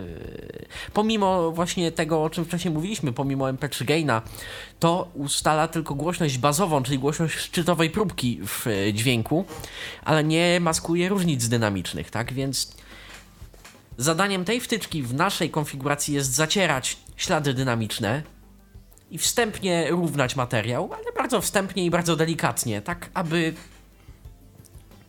procesor Stereotool, którego używamy i który nam się szczerze mówiąc podoba, yy, mógł robić coś jeszcze bardziej radiowego i jeszcze lepszego z tym dźwiękiem. Żeby on już dostawał dobry produkt na wejściu. Bo wtedy działa lepiej. Dokładnie. Więc trzeba użyć tak naprawdę dwóch procesorów, żeby uzyskać yy, ciekawy efekt. efekt, który my uzyskaliśmy. Tak tak. Ten rzeczywiście efekt, ładnie to brzmi. Tego efektu będzie można posłuchać za czas jakiś yy, oficjalnie, bo kiedy już my z tym wszystkim ruszymy, oczywiście w komentarzu gdzieś tam podzielimy się yy, odnośnikiem do stacji. Jeżeli ktoś lubi muzykę taneczną, to, to będzie, myślę, usatysfakcjonowany. Yy, ale po prostu jeszcze na razie tam prace trwają. Jest jeszcze cały czas plac budowy, ale no, tak jak powiedziałem, to najważniejsze rzeczy udało nam się rozwiązać. Rusztowanie i altanki stoją. Tak, tak. Więc jest dobrze. Zgadza się. Więc y, po prostu dzielimy się z wami takimi naszymi jakimiś tam. Takim w pewnym sensie studium przypadku tak, troszeczkę. Tak, tak. Żebyście Jeśli nie musieli odkrywać no koła właśnie. na nowo. Jeśli wy może mielibyście jakieś pomysły, może cały czas można dzwonić, cały czas można pisać, bo my tu tak mówimy, my tu mędrkujemy, a może ktoś ma jakiś pomysł, odkrył coś, o czym my nie wiemy. I... może już ktoś przez to przeszedł yy, i chciałby się pochwalić, to zapraszamy 123 834 835, telefon tyflopodcast.net to jest nasz radiowy Skype. Mamy Michale jakieś wiadomości? Wiesz co, właśnie tak patrzę. Eee, nie widziałem, żeby ktoś do nas y, coś pisał. Mm, ale jeszcze się rozejrzę. Nie, jest pusto, a dzwonić do nas też słuchacze nie dzwonią, ale słuchają, więc yy, widocznie po prostu yy, są zainteresowani. W każdym razie nie jesteśmy w stanie Wam podać mm, recepty na dobry processing. Gdyż? Bo to zależy od tak wielu czynników. To zależy od jakiej muzyki, jaką muzykę będzie to radio grać w zamiarze. No i przede wszystkim od, od tego, jakimi mikrofonami dysponujemy, bo pamiętajmy, że mikrofony też będą procesowane przez yy, to urządzenie, tak? Tak. No i powiedzmy sobie szczerze, żeby dobrze ustawić taki yy, taki e, procesor dynamiki, jednak trzeba w miarę naprawdę dobrze słyszeć, żeby, żeby, no, żeby nie przesadzić. A, albo... przy okazji, a przy okazji mniej więcej wiedzieć, za co dana kontrolka odpowiada w tym procesorze, bo to też jest. Tak, a tego typu y, ustawień w tym procesorze jest y, dość sporo. A jeszcze wziąwszy pod uwagę, że tak naprawdę ustawiamy dwie rzeczy i yy, z jednej strony działa nam na ten dźwięk coś, a z drugiej strony działa jeszcze coś innego i te dwie rzeczy nie zawsze koniecznie się sumują. Ich wypadkowa nie zawsze może być sumą, a może być jeszcze czymś. No to jest ciekawie i tak naprawdę ile my, Patryk, siedzieliśmy nad tym, tak w sumie to od początku, a zaczęliśmy się bawić od maja, a dopiero jakoś tak teraz, w październiku, udało się uzyskać końcowy efekt. Tak. Także no wiadomo, nie siedzieliśmy nad tym cały z czas. Kilkoma efekt, z kilkoma efektami, które uważałem za w pewnym sensie bardziej udane, ale no niestety miały swoje takie wady, że nie mogliśmy z nich korzystać potem, więc. Dokładnie. Yy, a... Ustawienie, które w 90% przypadków się sprawdzało, miało te 10%, w których po prostu obnażało swoją słabość totalnie i, i już trzeba było. Tak, bo jeszcze taka jedna rzecz. Mimo tego, że. Yy teoretycznie w danym radiu, no przynajmniej w naszym przypadku, gramy jakąś konkretną muzykę, to nie znaczy, że ten procesor nie powinien się zachowywać w miarę poprawnie na innych rzeczach, bo może się zdarzyć tak, że utwór z tego gatunku muzycznego y, będzie jakoś tak dziwnie wyprodukowany, że obnaży że procesor nagle pokaże, co potrafi, a to nie jest. Niekoniecznie powinien tak pokazywać do końca, co potrafi. W negatywnym znaczeniu tego słowa. Yy, więc yy, jeżeli chodzi o procesor, to co? To polecamy duet Audio Proc i Stereo Tool? Polecamy na pewno Stereo Tool, ale w tej właśnie starej wersji 3.5. Jest to procesor trudny. Polecamy również yy, Audio Proc, ale raczej jako wyrównywarka. Poza tym Station Playlist ma wbudowany w siebie Sound Solution, który może skądinąd też być użytkownikom programu Winamp znany. Cóż możesz o Sound Solution, Patryku, powiedzieć? Ja się śmieję, że to jest procesor, który w zasadzie od startu gwarantuje brzmienie w cudzysłowie niemieckie. Tak, z racji tego, że używają takiego, a nie innego oprogramowania, głównie systemów y, z rodziny SAM Broadcaster i Spatial Audio, których kod tak naprawdę bazuje na czymś bardzo podobnym do StereoTool. Znaczy do Sound Solution, przepraszam. Gdyby było StereoTool, to by było bardzo dobrze. to byśmy się cieszyli. To y, ten dźwięk charakterystyczny dla niemieckich stacyjek internetowych to najczęściej jest albo wbudowany w sam broadcaster procesor, albo właśnie Sound Solution. Nie mówię, że z tego procesora nie da się osiągnąć dobrych efektów, bo da się. Mhm. Ale no, nie jest to zabawka intuicyjna. No niestety. I myślę, że tutaj w komentarzach, y, jeżeli ktoś ma własne doświadczenia z y, kompresją dynamiki, z przetwarzaniem dynamiki w y, sposób właśnie radiowy taki, to też bardzo chętnie gdzieś tam mogę udzielić nieco więcej informacji lub, y, lub samemu, jeżeli macie jakieś już gotowe właśnie sposoby i jakaś wtyczka y, Wam się sprawdziła zwyczajnie, a my nie mieliśmy jej okazji przetestować, to też bardzo chętnie y, przyjmę różne sugestie. Tego typu informacje, sugestie. Tak, tak, Bo, bo może jeszcze jest coś, co warto sprawdzić, może jest jeszcze coś fajnego, coś y, wartego przetestowania yy, i godnego wypróbowania. Więc yy, o procesingu to tak naprawdę chyba tyle. Po prostu no, trzeba poświęcić temu trochę czasu i trzeba słuchać przede wszystkim tego, co się dzieje i czy nam się to podoba, ten efekt finalny na brzmienia. Zawsze możemy zainwestować w procesor sprzętowy skoro robimy stację dużą, robimy stację chcącą być profesjonalną, procesor sprzętowy zawsze się może sprawdzić. No tylko Patryku, tylko, że... jaka cena procesora sprzętowego da nam jakiś taki sensowny dźwięk, jeżeli chodzi o muzykę? Myślę, że z 10 tysięcy złotych. No właśnie. I tu procesory, zaczyna się Procesory, których używają najwięksi Czyli Orban, Choć Omnia. mówię o największych naziemnych, czyli Orban, Omnia, Vorsis powiedzmy.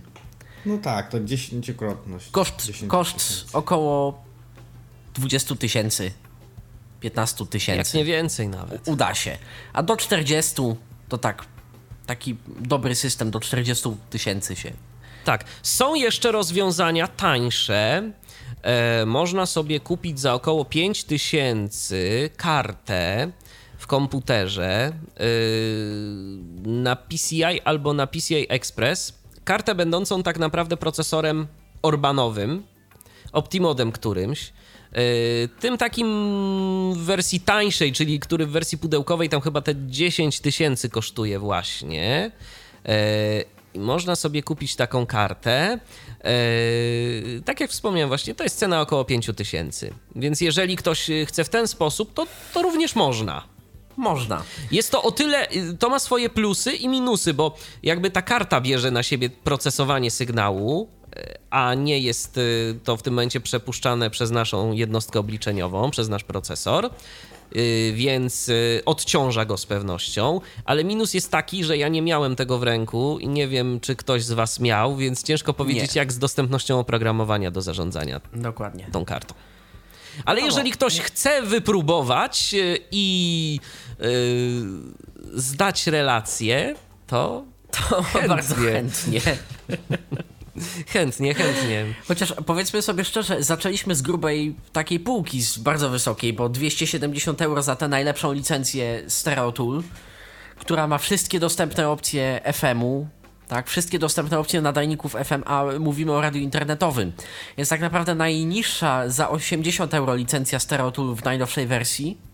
Powinna nam zupełnie wystarczyć. A tak naprawdę, momencie. Patryk, my, jak dobrze pamiętam, to my w końcu korzystamy z tej wersji Stereotula, która w ogóle nie wymaga licencji, która y, korzysta z tych funkcji, które są udostępnione za darmo, prawda?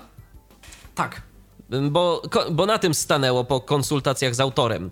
Yy, autor nawet gdzieś tam się yy, zadeklarował, że może by nam był w stanie tę starszą wersję, skoro ta nowsza jest niedostępna, udostępnić ty, za darmo nawet, bo w ramach takiego zadośćuczynienia powiedzmy.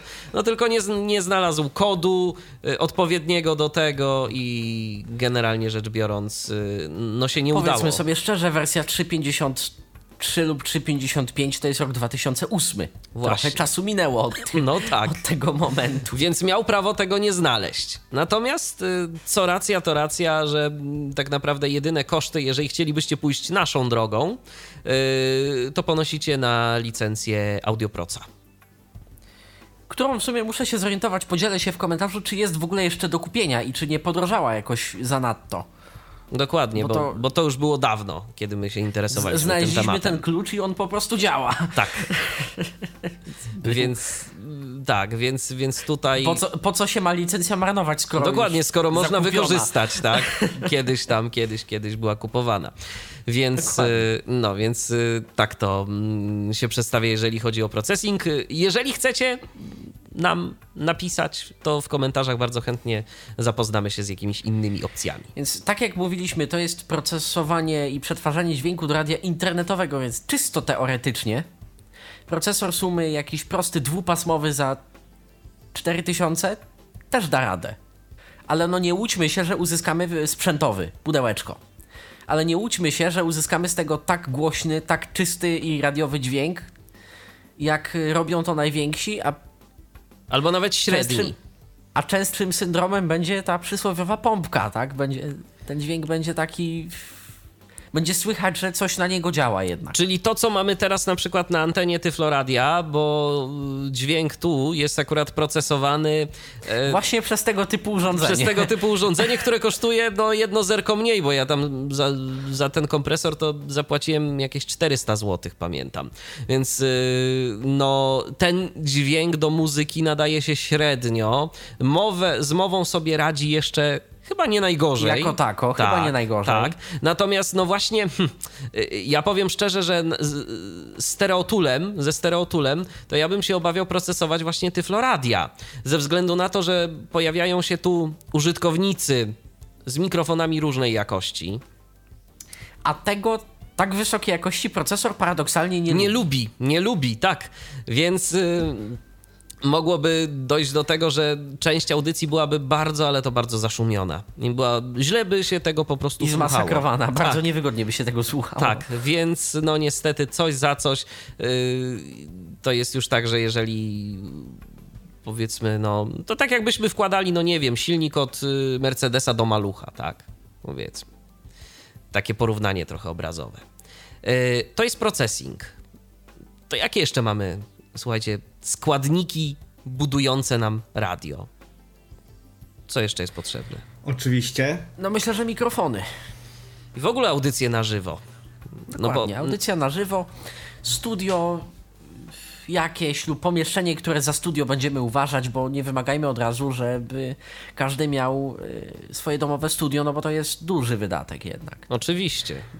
Dlatego też właśnie warto zadbać o e, wszelki sprzęt typu mikrofony, ewentualnie jakieś e, podręczne rzeczy, które ułatwiają nam e, puszczanie dźwięku, to znaczy się e, mikser. Jakiś mikser. Mhm. Przede wszystkim dobre kable. No, Kable, żeby się, kable się zawsze tam przydadzą i szczerze mówiąc na kable y, mi nie jest Nie warto szkoda pieniędzy. oszczędzać. No właśnie o co to chodzi. Też nie ma co popadać w paranoję, że jakieś tam złocone końcówki, tak? Bo to. Za 3000. Tak, Mhm. bo, bo to jest akurat przesada. Złoco, choć akurat złocone końcówki nie są takie najgorsze. To, to ma swoje gdzieś tam uzasadnienie. Natomiast jeżeli yy, na, yy, dużo więcej nad złoconą końcówkę położyłbym w jakość umocowania kabla na obydwu końcach i jakość yy, żył w samym przewodzie. I wtyczek, tak. Natomiast e, oprócz tego, no to co, mikser, mikrofon, no co do Oczywiście mikrofonu. do mikserów pop filtry, to jest ważne. Do mikrofonów. mikrofonów. Do mikrofonów, Dokładnie. tak. Co byśmy polecali? Jaki mikrofon? Odesłali chyba do podcastu Tomka Bileckiego o typach mikrofonów i wywnioskowania samemu troszeczkę. Co w danym miejscu i w danej akustyce, tam gdzie planujemy robić tę audycję na żywo, się sprawdzi. Jednemu wystarczy rejestratorek typu Zoom y, podłączony pod USB i zmonofonizowany na przykład do jednego kanału. My z Kazimierzem korzystamy z mikrofonów pojemnościowych. Michał korzysta z dynamicznego, ale odpowiednio droższego mikrofonu. Zgadza się, to jest. y, Nie mam tu w tym- Może, nie mam tu w może tym w tym momencie momencie, jak- może, może powiedzcie, z czego korzystacie, bo to też gdzieś niech będzie wskazówką dla naszych słuchaczy.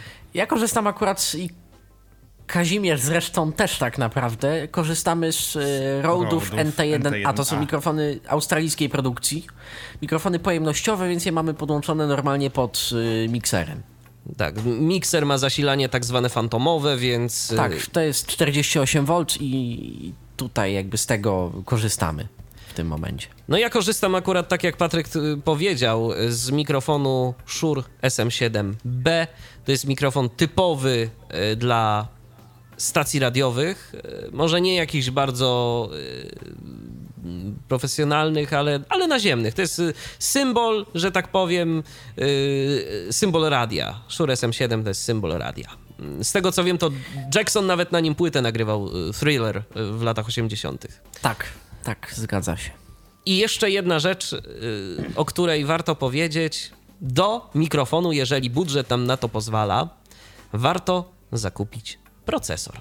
Bo oprócz tego, że dźwięk, że suma nam jest odpowiednio procesowana przez y, nasz Wyżej procesor. wymieniony gdzieś już tam, procesing, tak, który, o którym dyskutowaliśmy tak.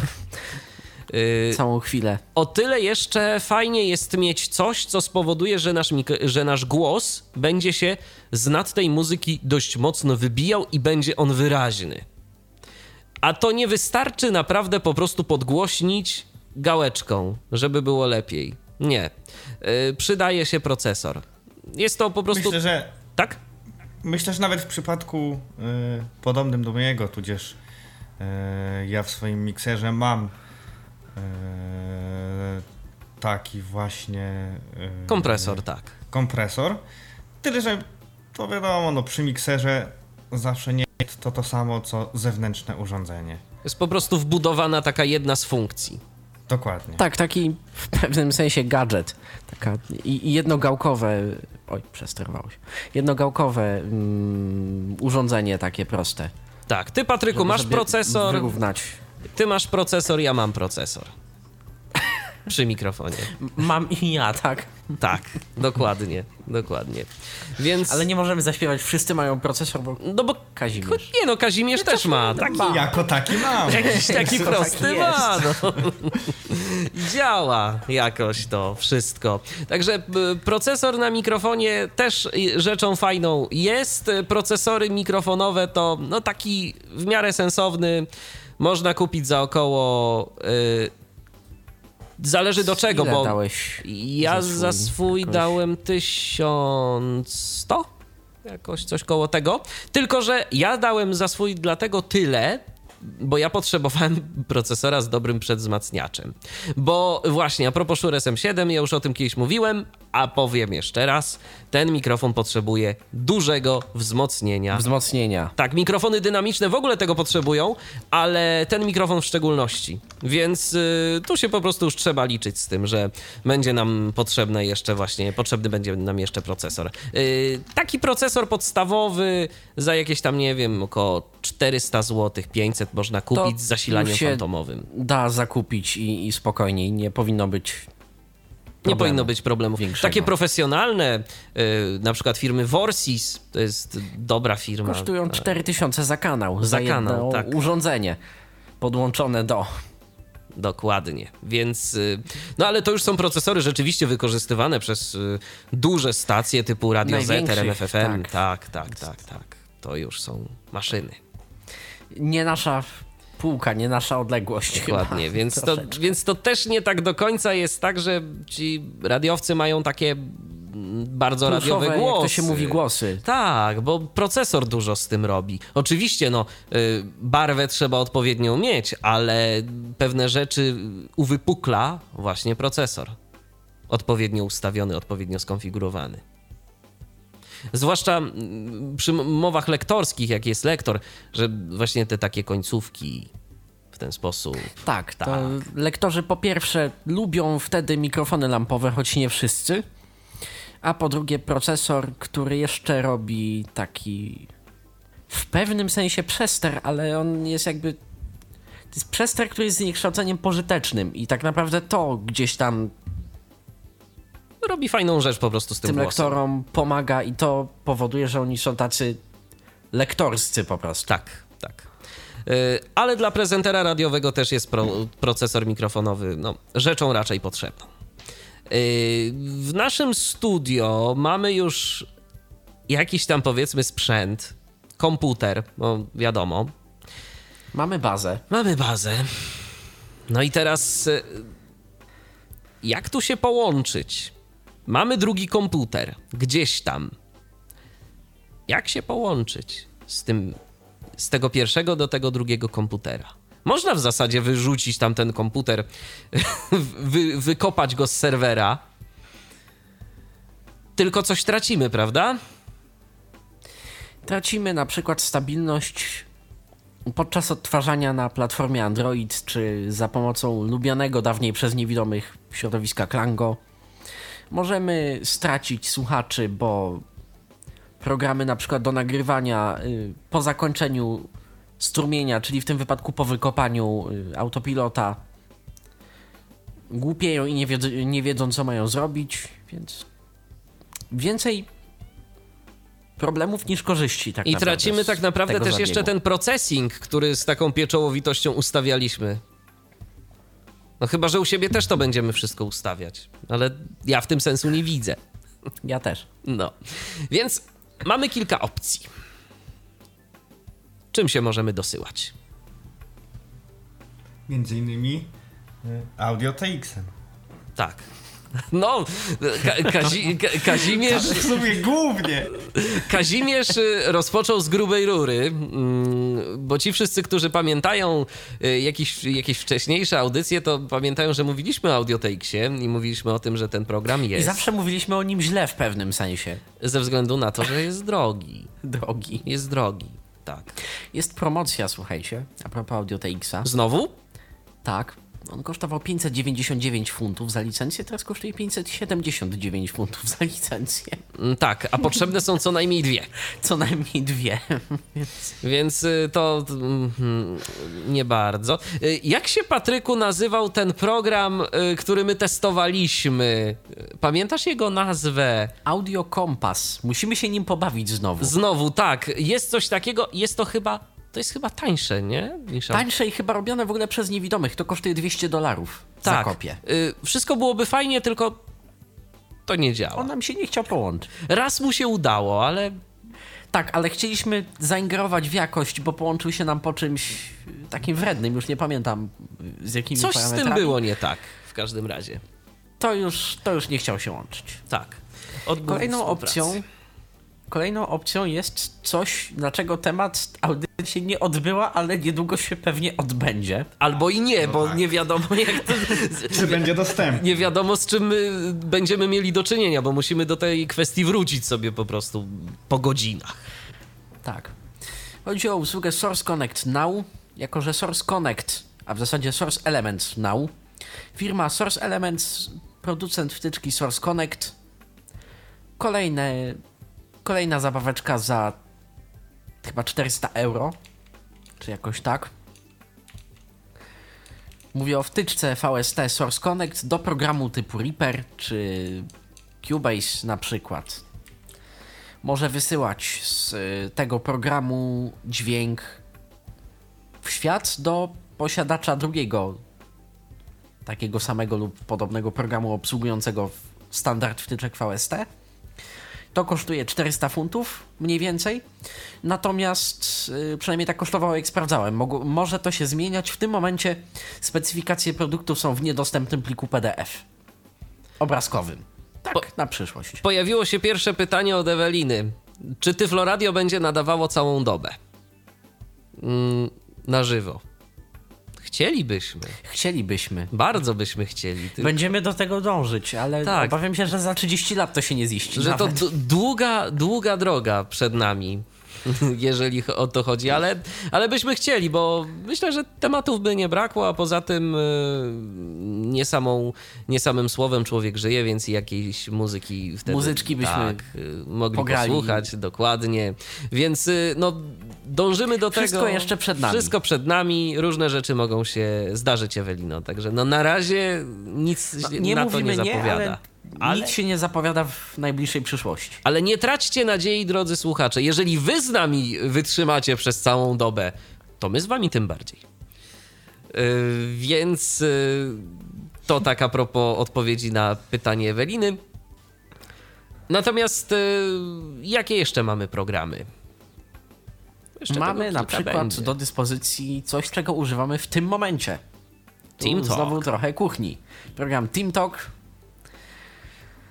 który, no powiedzmy sobie szczerze, jest darmowy. Działa całkiem nieźle. Natomiast. Ma swoje. Jeżeli coś się dzieje z łączem, TeamTalk będzie jednym z pierwszych, który na to zareaguje.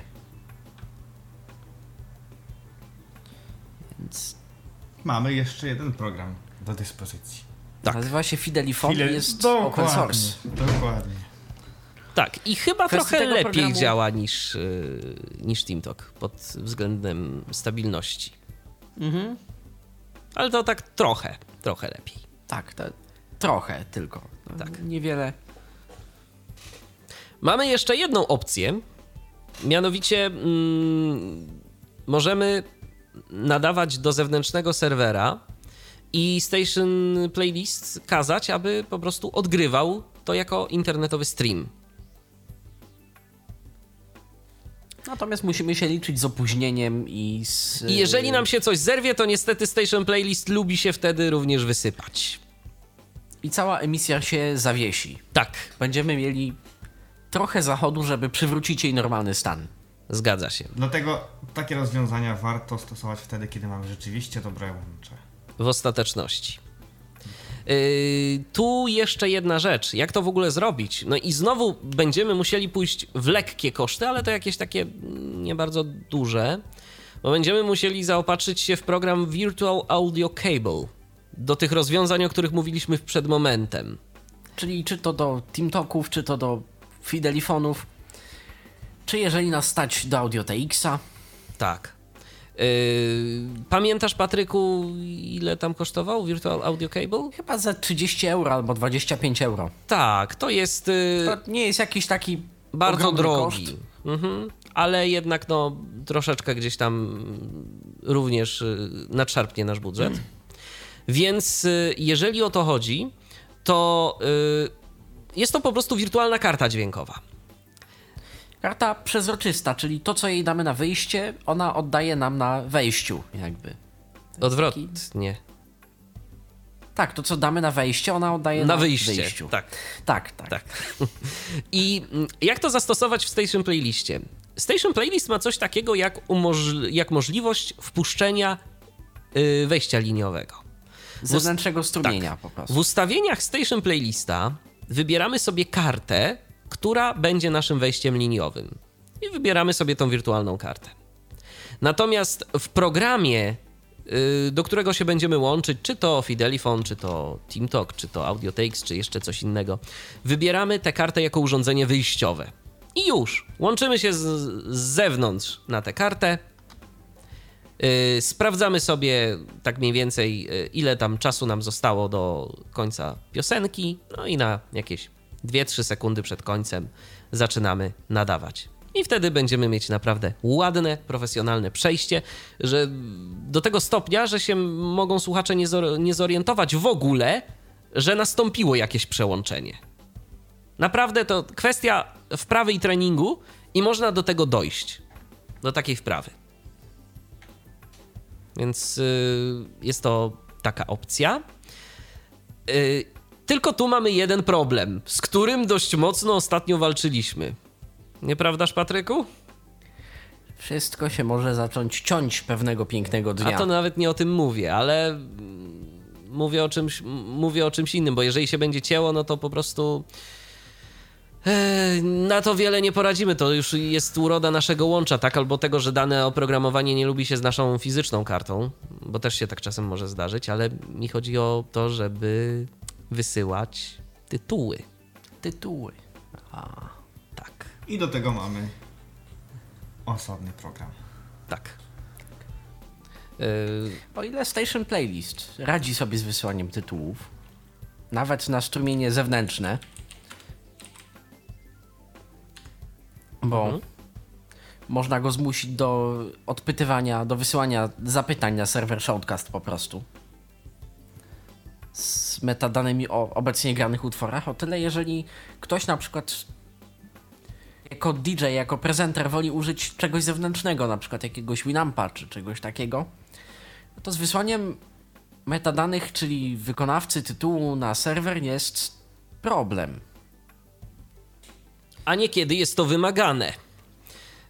Chociażby przez instytucje, o których yy, za chwileczkę sobie opowiemy króciutko i które oferują nam legalne yy, możliwości nadawania za darmo bądź też po niewygórowanych cenach.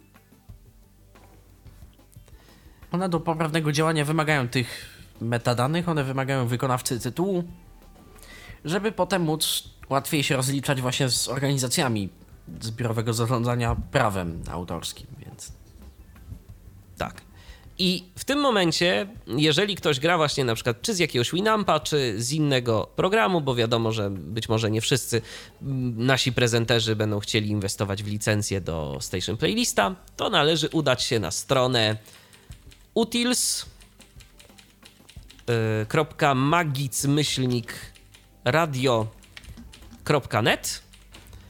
i tam mamy takie coś, taki indeks off i pobrać najnowszą wersję pliku update title Update. zdaje się. title. Tak. Obecnie jest. E, jaka to jest wersja? 2.9. Naj, to jest najnowsza Bo- wersja. Wiadomo, teoretycznie metadane można wysłać y, z programu do nadawania na serwer, tak? Do Shoutcasta czy Icecasta. Tak.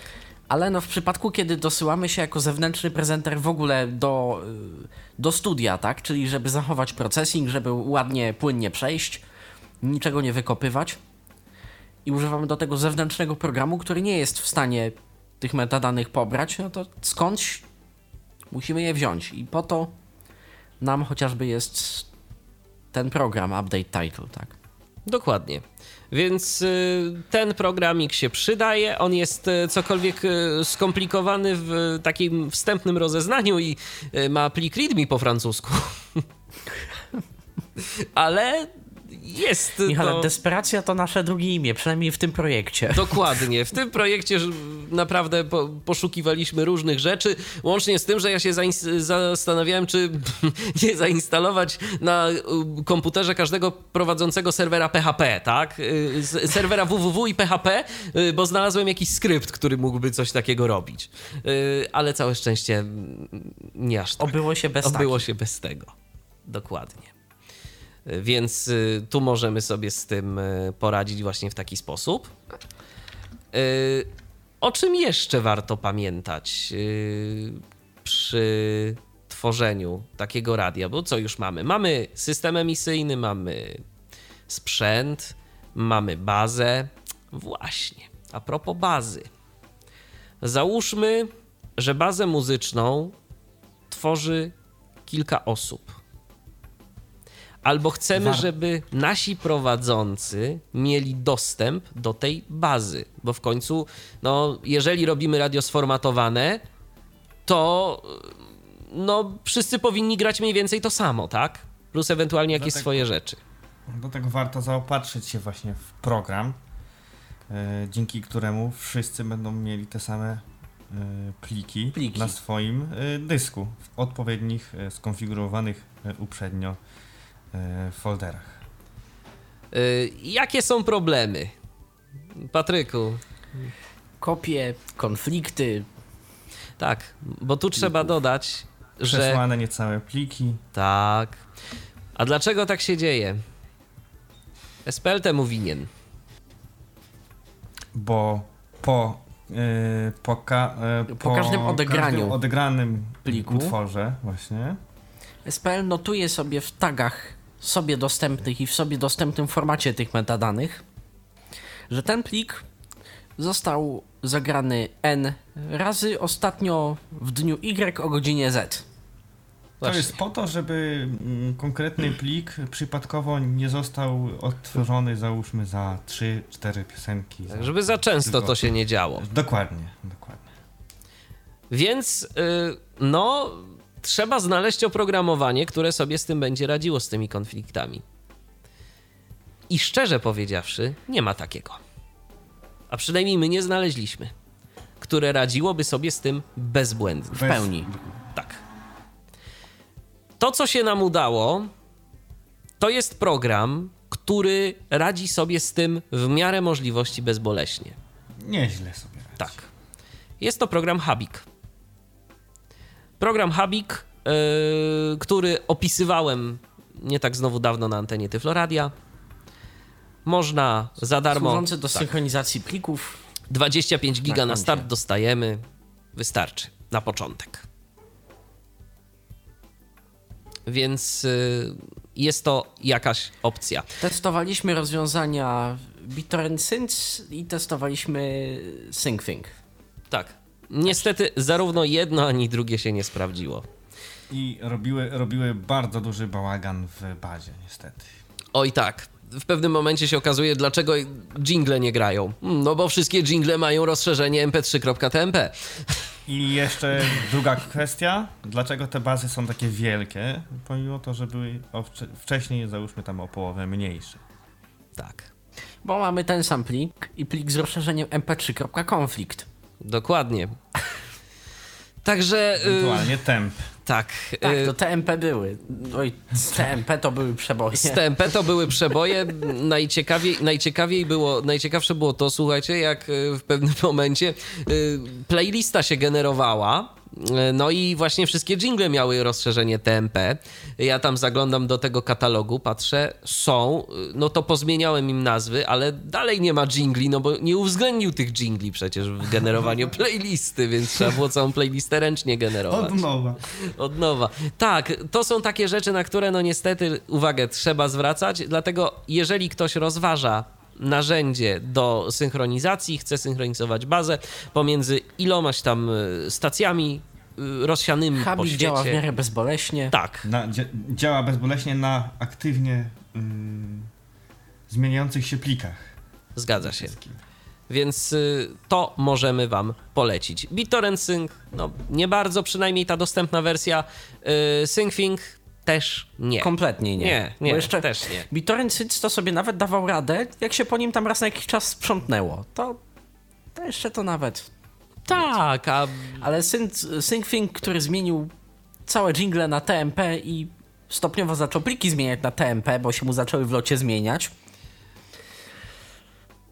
albo pojawił się. Mm, też była taka ciekawostka. Y, Był sobie plik MP3, który miał mniejszy rozmiar niż plik TMP.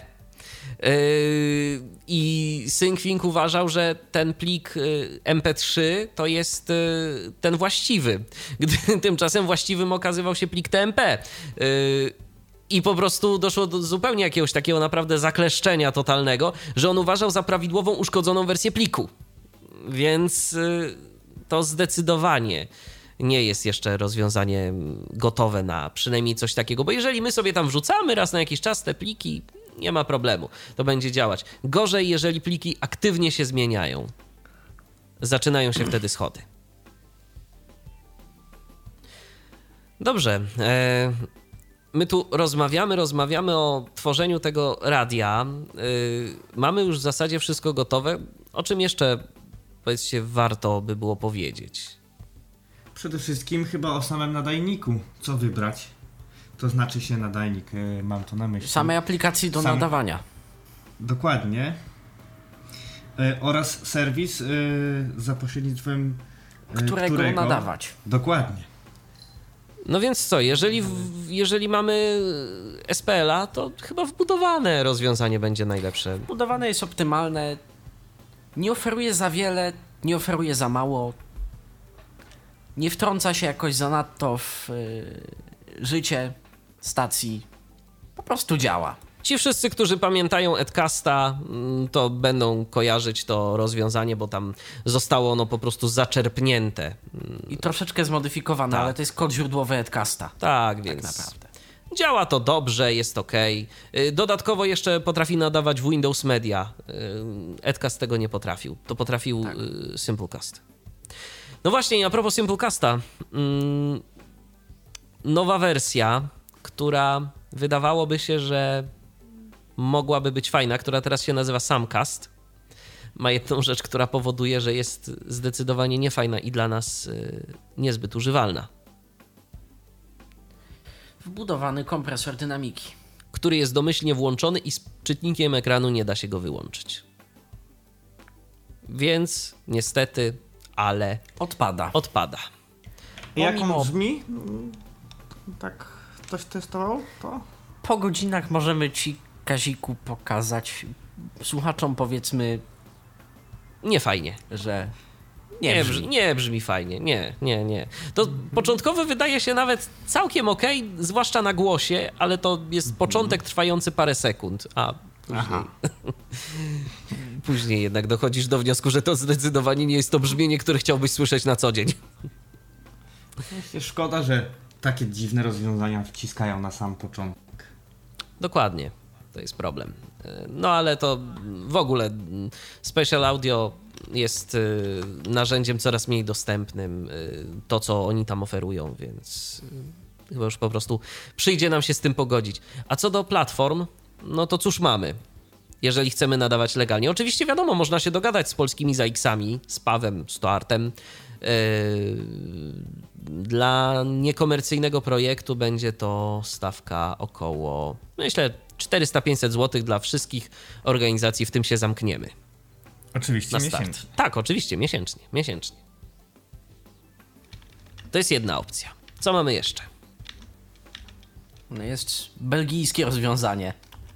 Tak, jest belgijskie rozwiązanie, mm, z którym teraz walczy nasz kolega Krzysztof dzielnie. Zobaczymy, co wywalczy. Pozdrawiamy Krzysztofa. A to rozwiązanie Usługa to. nazywa się Radionomy. Radionomy. To są ci, którzy kupili Winampa. o tak, można powiedzieć. Yy, oni mają naprawdę fajną ofertę, prawda? Ja się w sumie nie orientowałem w ich ofercie jak dotąd. Jakie tam są dokładnie wymagania. No, głównym założeniem tej oferty jest fakt, że to jest za darmo. I to tak rzeczywiście za darmo. Rzeczywiście nie ponosimy żadnych opłat, a Radionomy za naszą stację uiszcza opłaty licencyjne. Tylko mm, jest jeden warunek. Mm, a właściwie dwa. Musimy. Pierwszy, no? Pierwszy warunek to taki, e, że mu, musimy co pół godziny e, umożliwić e, czas emisyjny na reklamy. Tak. One się nie muszą pojawić, ale jeżeli się pojawią, to to jest w ogóle jakoś. w tym momencie prawo się pojawi. Tak, to jest w ogóle jakoś. Musi być plik dokładnie dwuminutowy. Mhm. Z, z dokładnymi nazwą. tagami, z dokładnymi metadanymi Dokładnie. i wtedy automat jest w stanie nałożyć reklamę. Dokładnie. I to też jest w ogóle jakoś na zasadzie geolokalizacji, bo te reklamy nie odtwarzają się wszystkim, z tego co wiem. Y, ci, którzy są jakby w grupie docelowej, czyli na przykład mieszkają w jakimś kraju, y, z którego ktoś sobie zażyczył tę reklamę, to są odtwarzane te reklamy, natomiast y, pozostali słyszą tę muzyczkę którą my sobie tam wrzucimy. Niestety z radionami jest jeden podstawowy problem, yy, to znaczy jeszcze jeden wymóg jest. Wymóg drugi to jest yy, konieczność uzyskania konkretnej słuchalności w jakimś tam czasie. To nie jest jakiś duży, to nie jest jakaś duża słuchalność, ale no jednak y, musimy ją uzyskać po pewnym czasie, bo w przeciwnym wypadku nam radio zamkną. Ale oczywiście będziemy mogli zaraz utworzyć następne. No to tak w ramach takiej ciekawostki. To nie jest jakiś tam problem. Jeżeli tak już bardzo byśmy chcieli. Natomiast z Radionomy jest grubszy problem zdecydowanie, mianowicie mm, tam zakłada się, że to radio, tym radiem zarządzamy z panelu webowego. Ten panel jest niedostępny, niestety. Nawet y, nie możemy zbudować za bardzo takiego radia, takiego bazowego i się tam połączyć, żeby nadawać z naszego komputera. Ja miałem z tym problemy, ale zobaczymy. Może tu właśnie znajomy, który się. Nasz kolega tak, nasz Chris. kolega Chris, Krzysztof, z którym też mieliście okazję się usłyszeć na antenie Tyfloradia w programie Polasis, działa i być może y, coś będzie w stanie nam tu y, pokazać za jakiś czas, jak to będzie działało. Y, o ile zadziała. Y, to jest pierwsza opcja, ale jest jeszcze druga opcja, prawda? Dokładnie. Tak. Jest to opcja Już płatna. innego typu. Mianowicie, zapewne mówisz, Michale, o serwisie Sonicscast. Tak, mówię o Sonicscaście. To jest serwis kanadyjski, który już jest istotnie płatny. To są niewielkie teoretycznie pieniądze, no ale zawsze. Tam 6 Natomiast- dolarów 99 miesięcznie, jak dobrze pamiętam. Natomiast plusem tego serwisu y, jest to, że on również opłaca za nas Tantiemy, y, tantiemy. tak. I tam tak naprawdę po prostu wymóg jest taki, żebyśmy wysyłali tytuły tylko i wyłącznie. I tyle. I tylko, I tylko i wyłącznie tego od nas chcą, my to płacimy. Yy, A, i stacja nie może prowadzić działalności komercyjnej. Nie może być komercyjną rozgłośnią, yy, musi niekomercyjnie nadawać, yy, nie emitować reklam. Taki jest wymóg. Jeżeli chodzi o Sonic's Cast. Z rejestracją też są problemy, ale później już y, można sobie z tym poradzić. Y, Zresztą na- nawet i w przypadku samej rejestracji też jest możliwe y,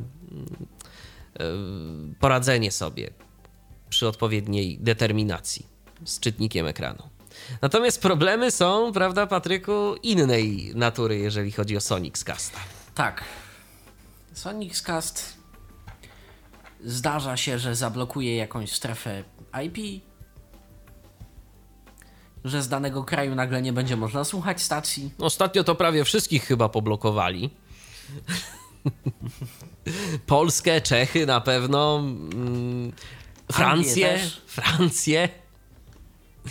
A my twier a, a twierdzili, że zablokowali tylko Koreę Północną i chyba Chiny. Ale okazało się, tak, i Rosję. Więc y, no tam już dość wymieniliśmy sobie z właścicielem, z Brianem Waltonem, dość burzliwą korespondencję.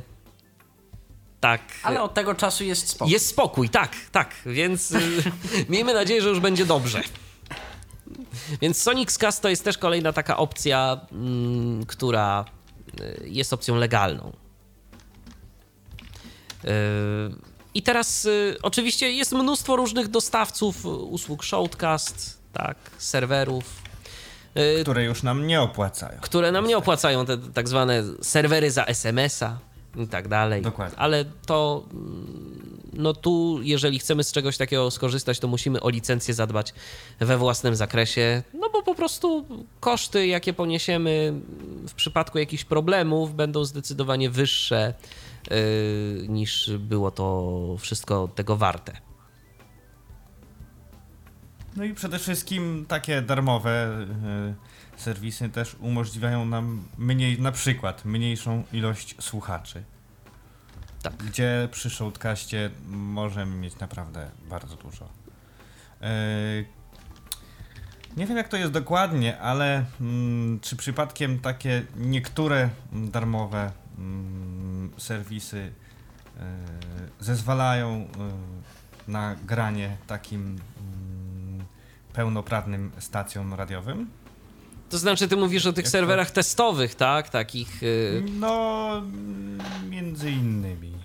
No to Raczej nie, bo to są serwery takie na kilka godzin, żeby sobie coś tam przetestować, jak sama nazwa wskazuje. A ja mówię bardziej o takich, że na przykład wysyłasz SMS-a i kupujesz sobie jakiś tam powiedzmy hosting, tak? Powiedzmy taki serwer. Ale to są rzeczy, mm, to są, to są rzeczy, które tak naprawdę no, nie dają nam tej, tej kwestii licencji, więc i tak się tam trzeba z jakimś ZAX-em i z tymi organizacjami porozumiewać, żeby to wszystko y, było zgodnie z y, prawem. No bo już takim pełnoprawnym y, serwisem, który umożliwia y, takim właśnie pełnoprawnym stacjom nadawanie, to jest chyba ten nadaje.com polski. Tak? Y, to znaczy nie, no ale nadaje, nadaje, nadaje kom to też jest tylko oferent serwerów. Oni też nie udostępniają licencji, więc. No ale stacje naziemne, no prawda, mają już zupełnie inaczej. O, tak. Zupełnie inne restrykcje dotyczące tych licencji, więc. Jasne. Więc to już kwestia jest zupełnie z innej beczki.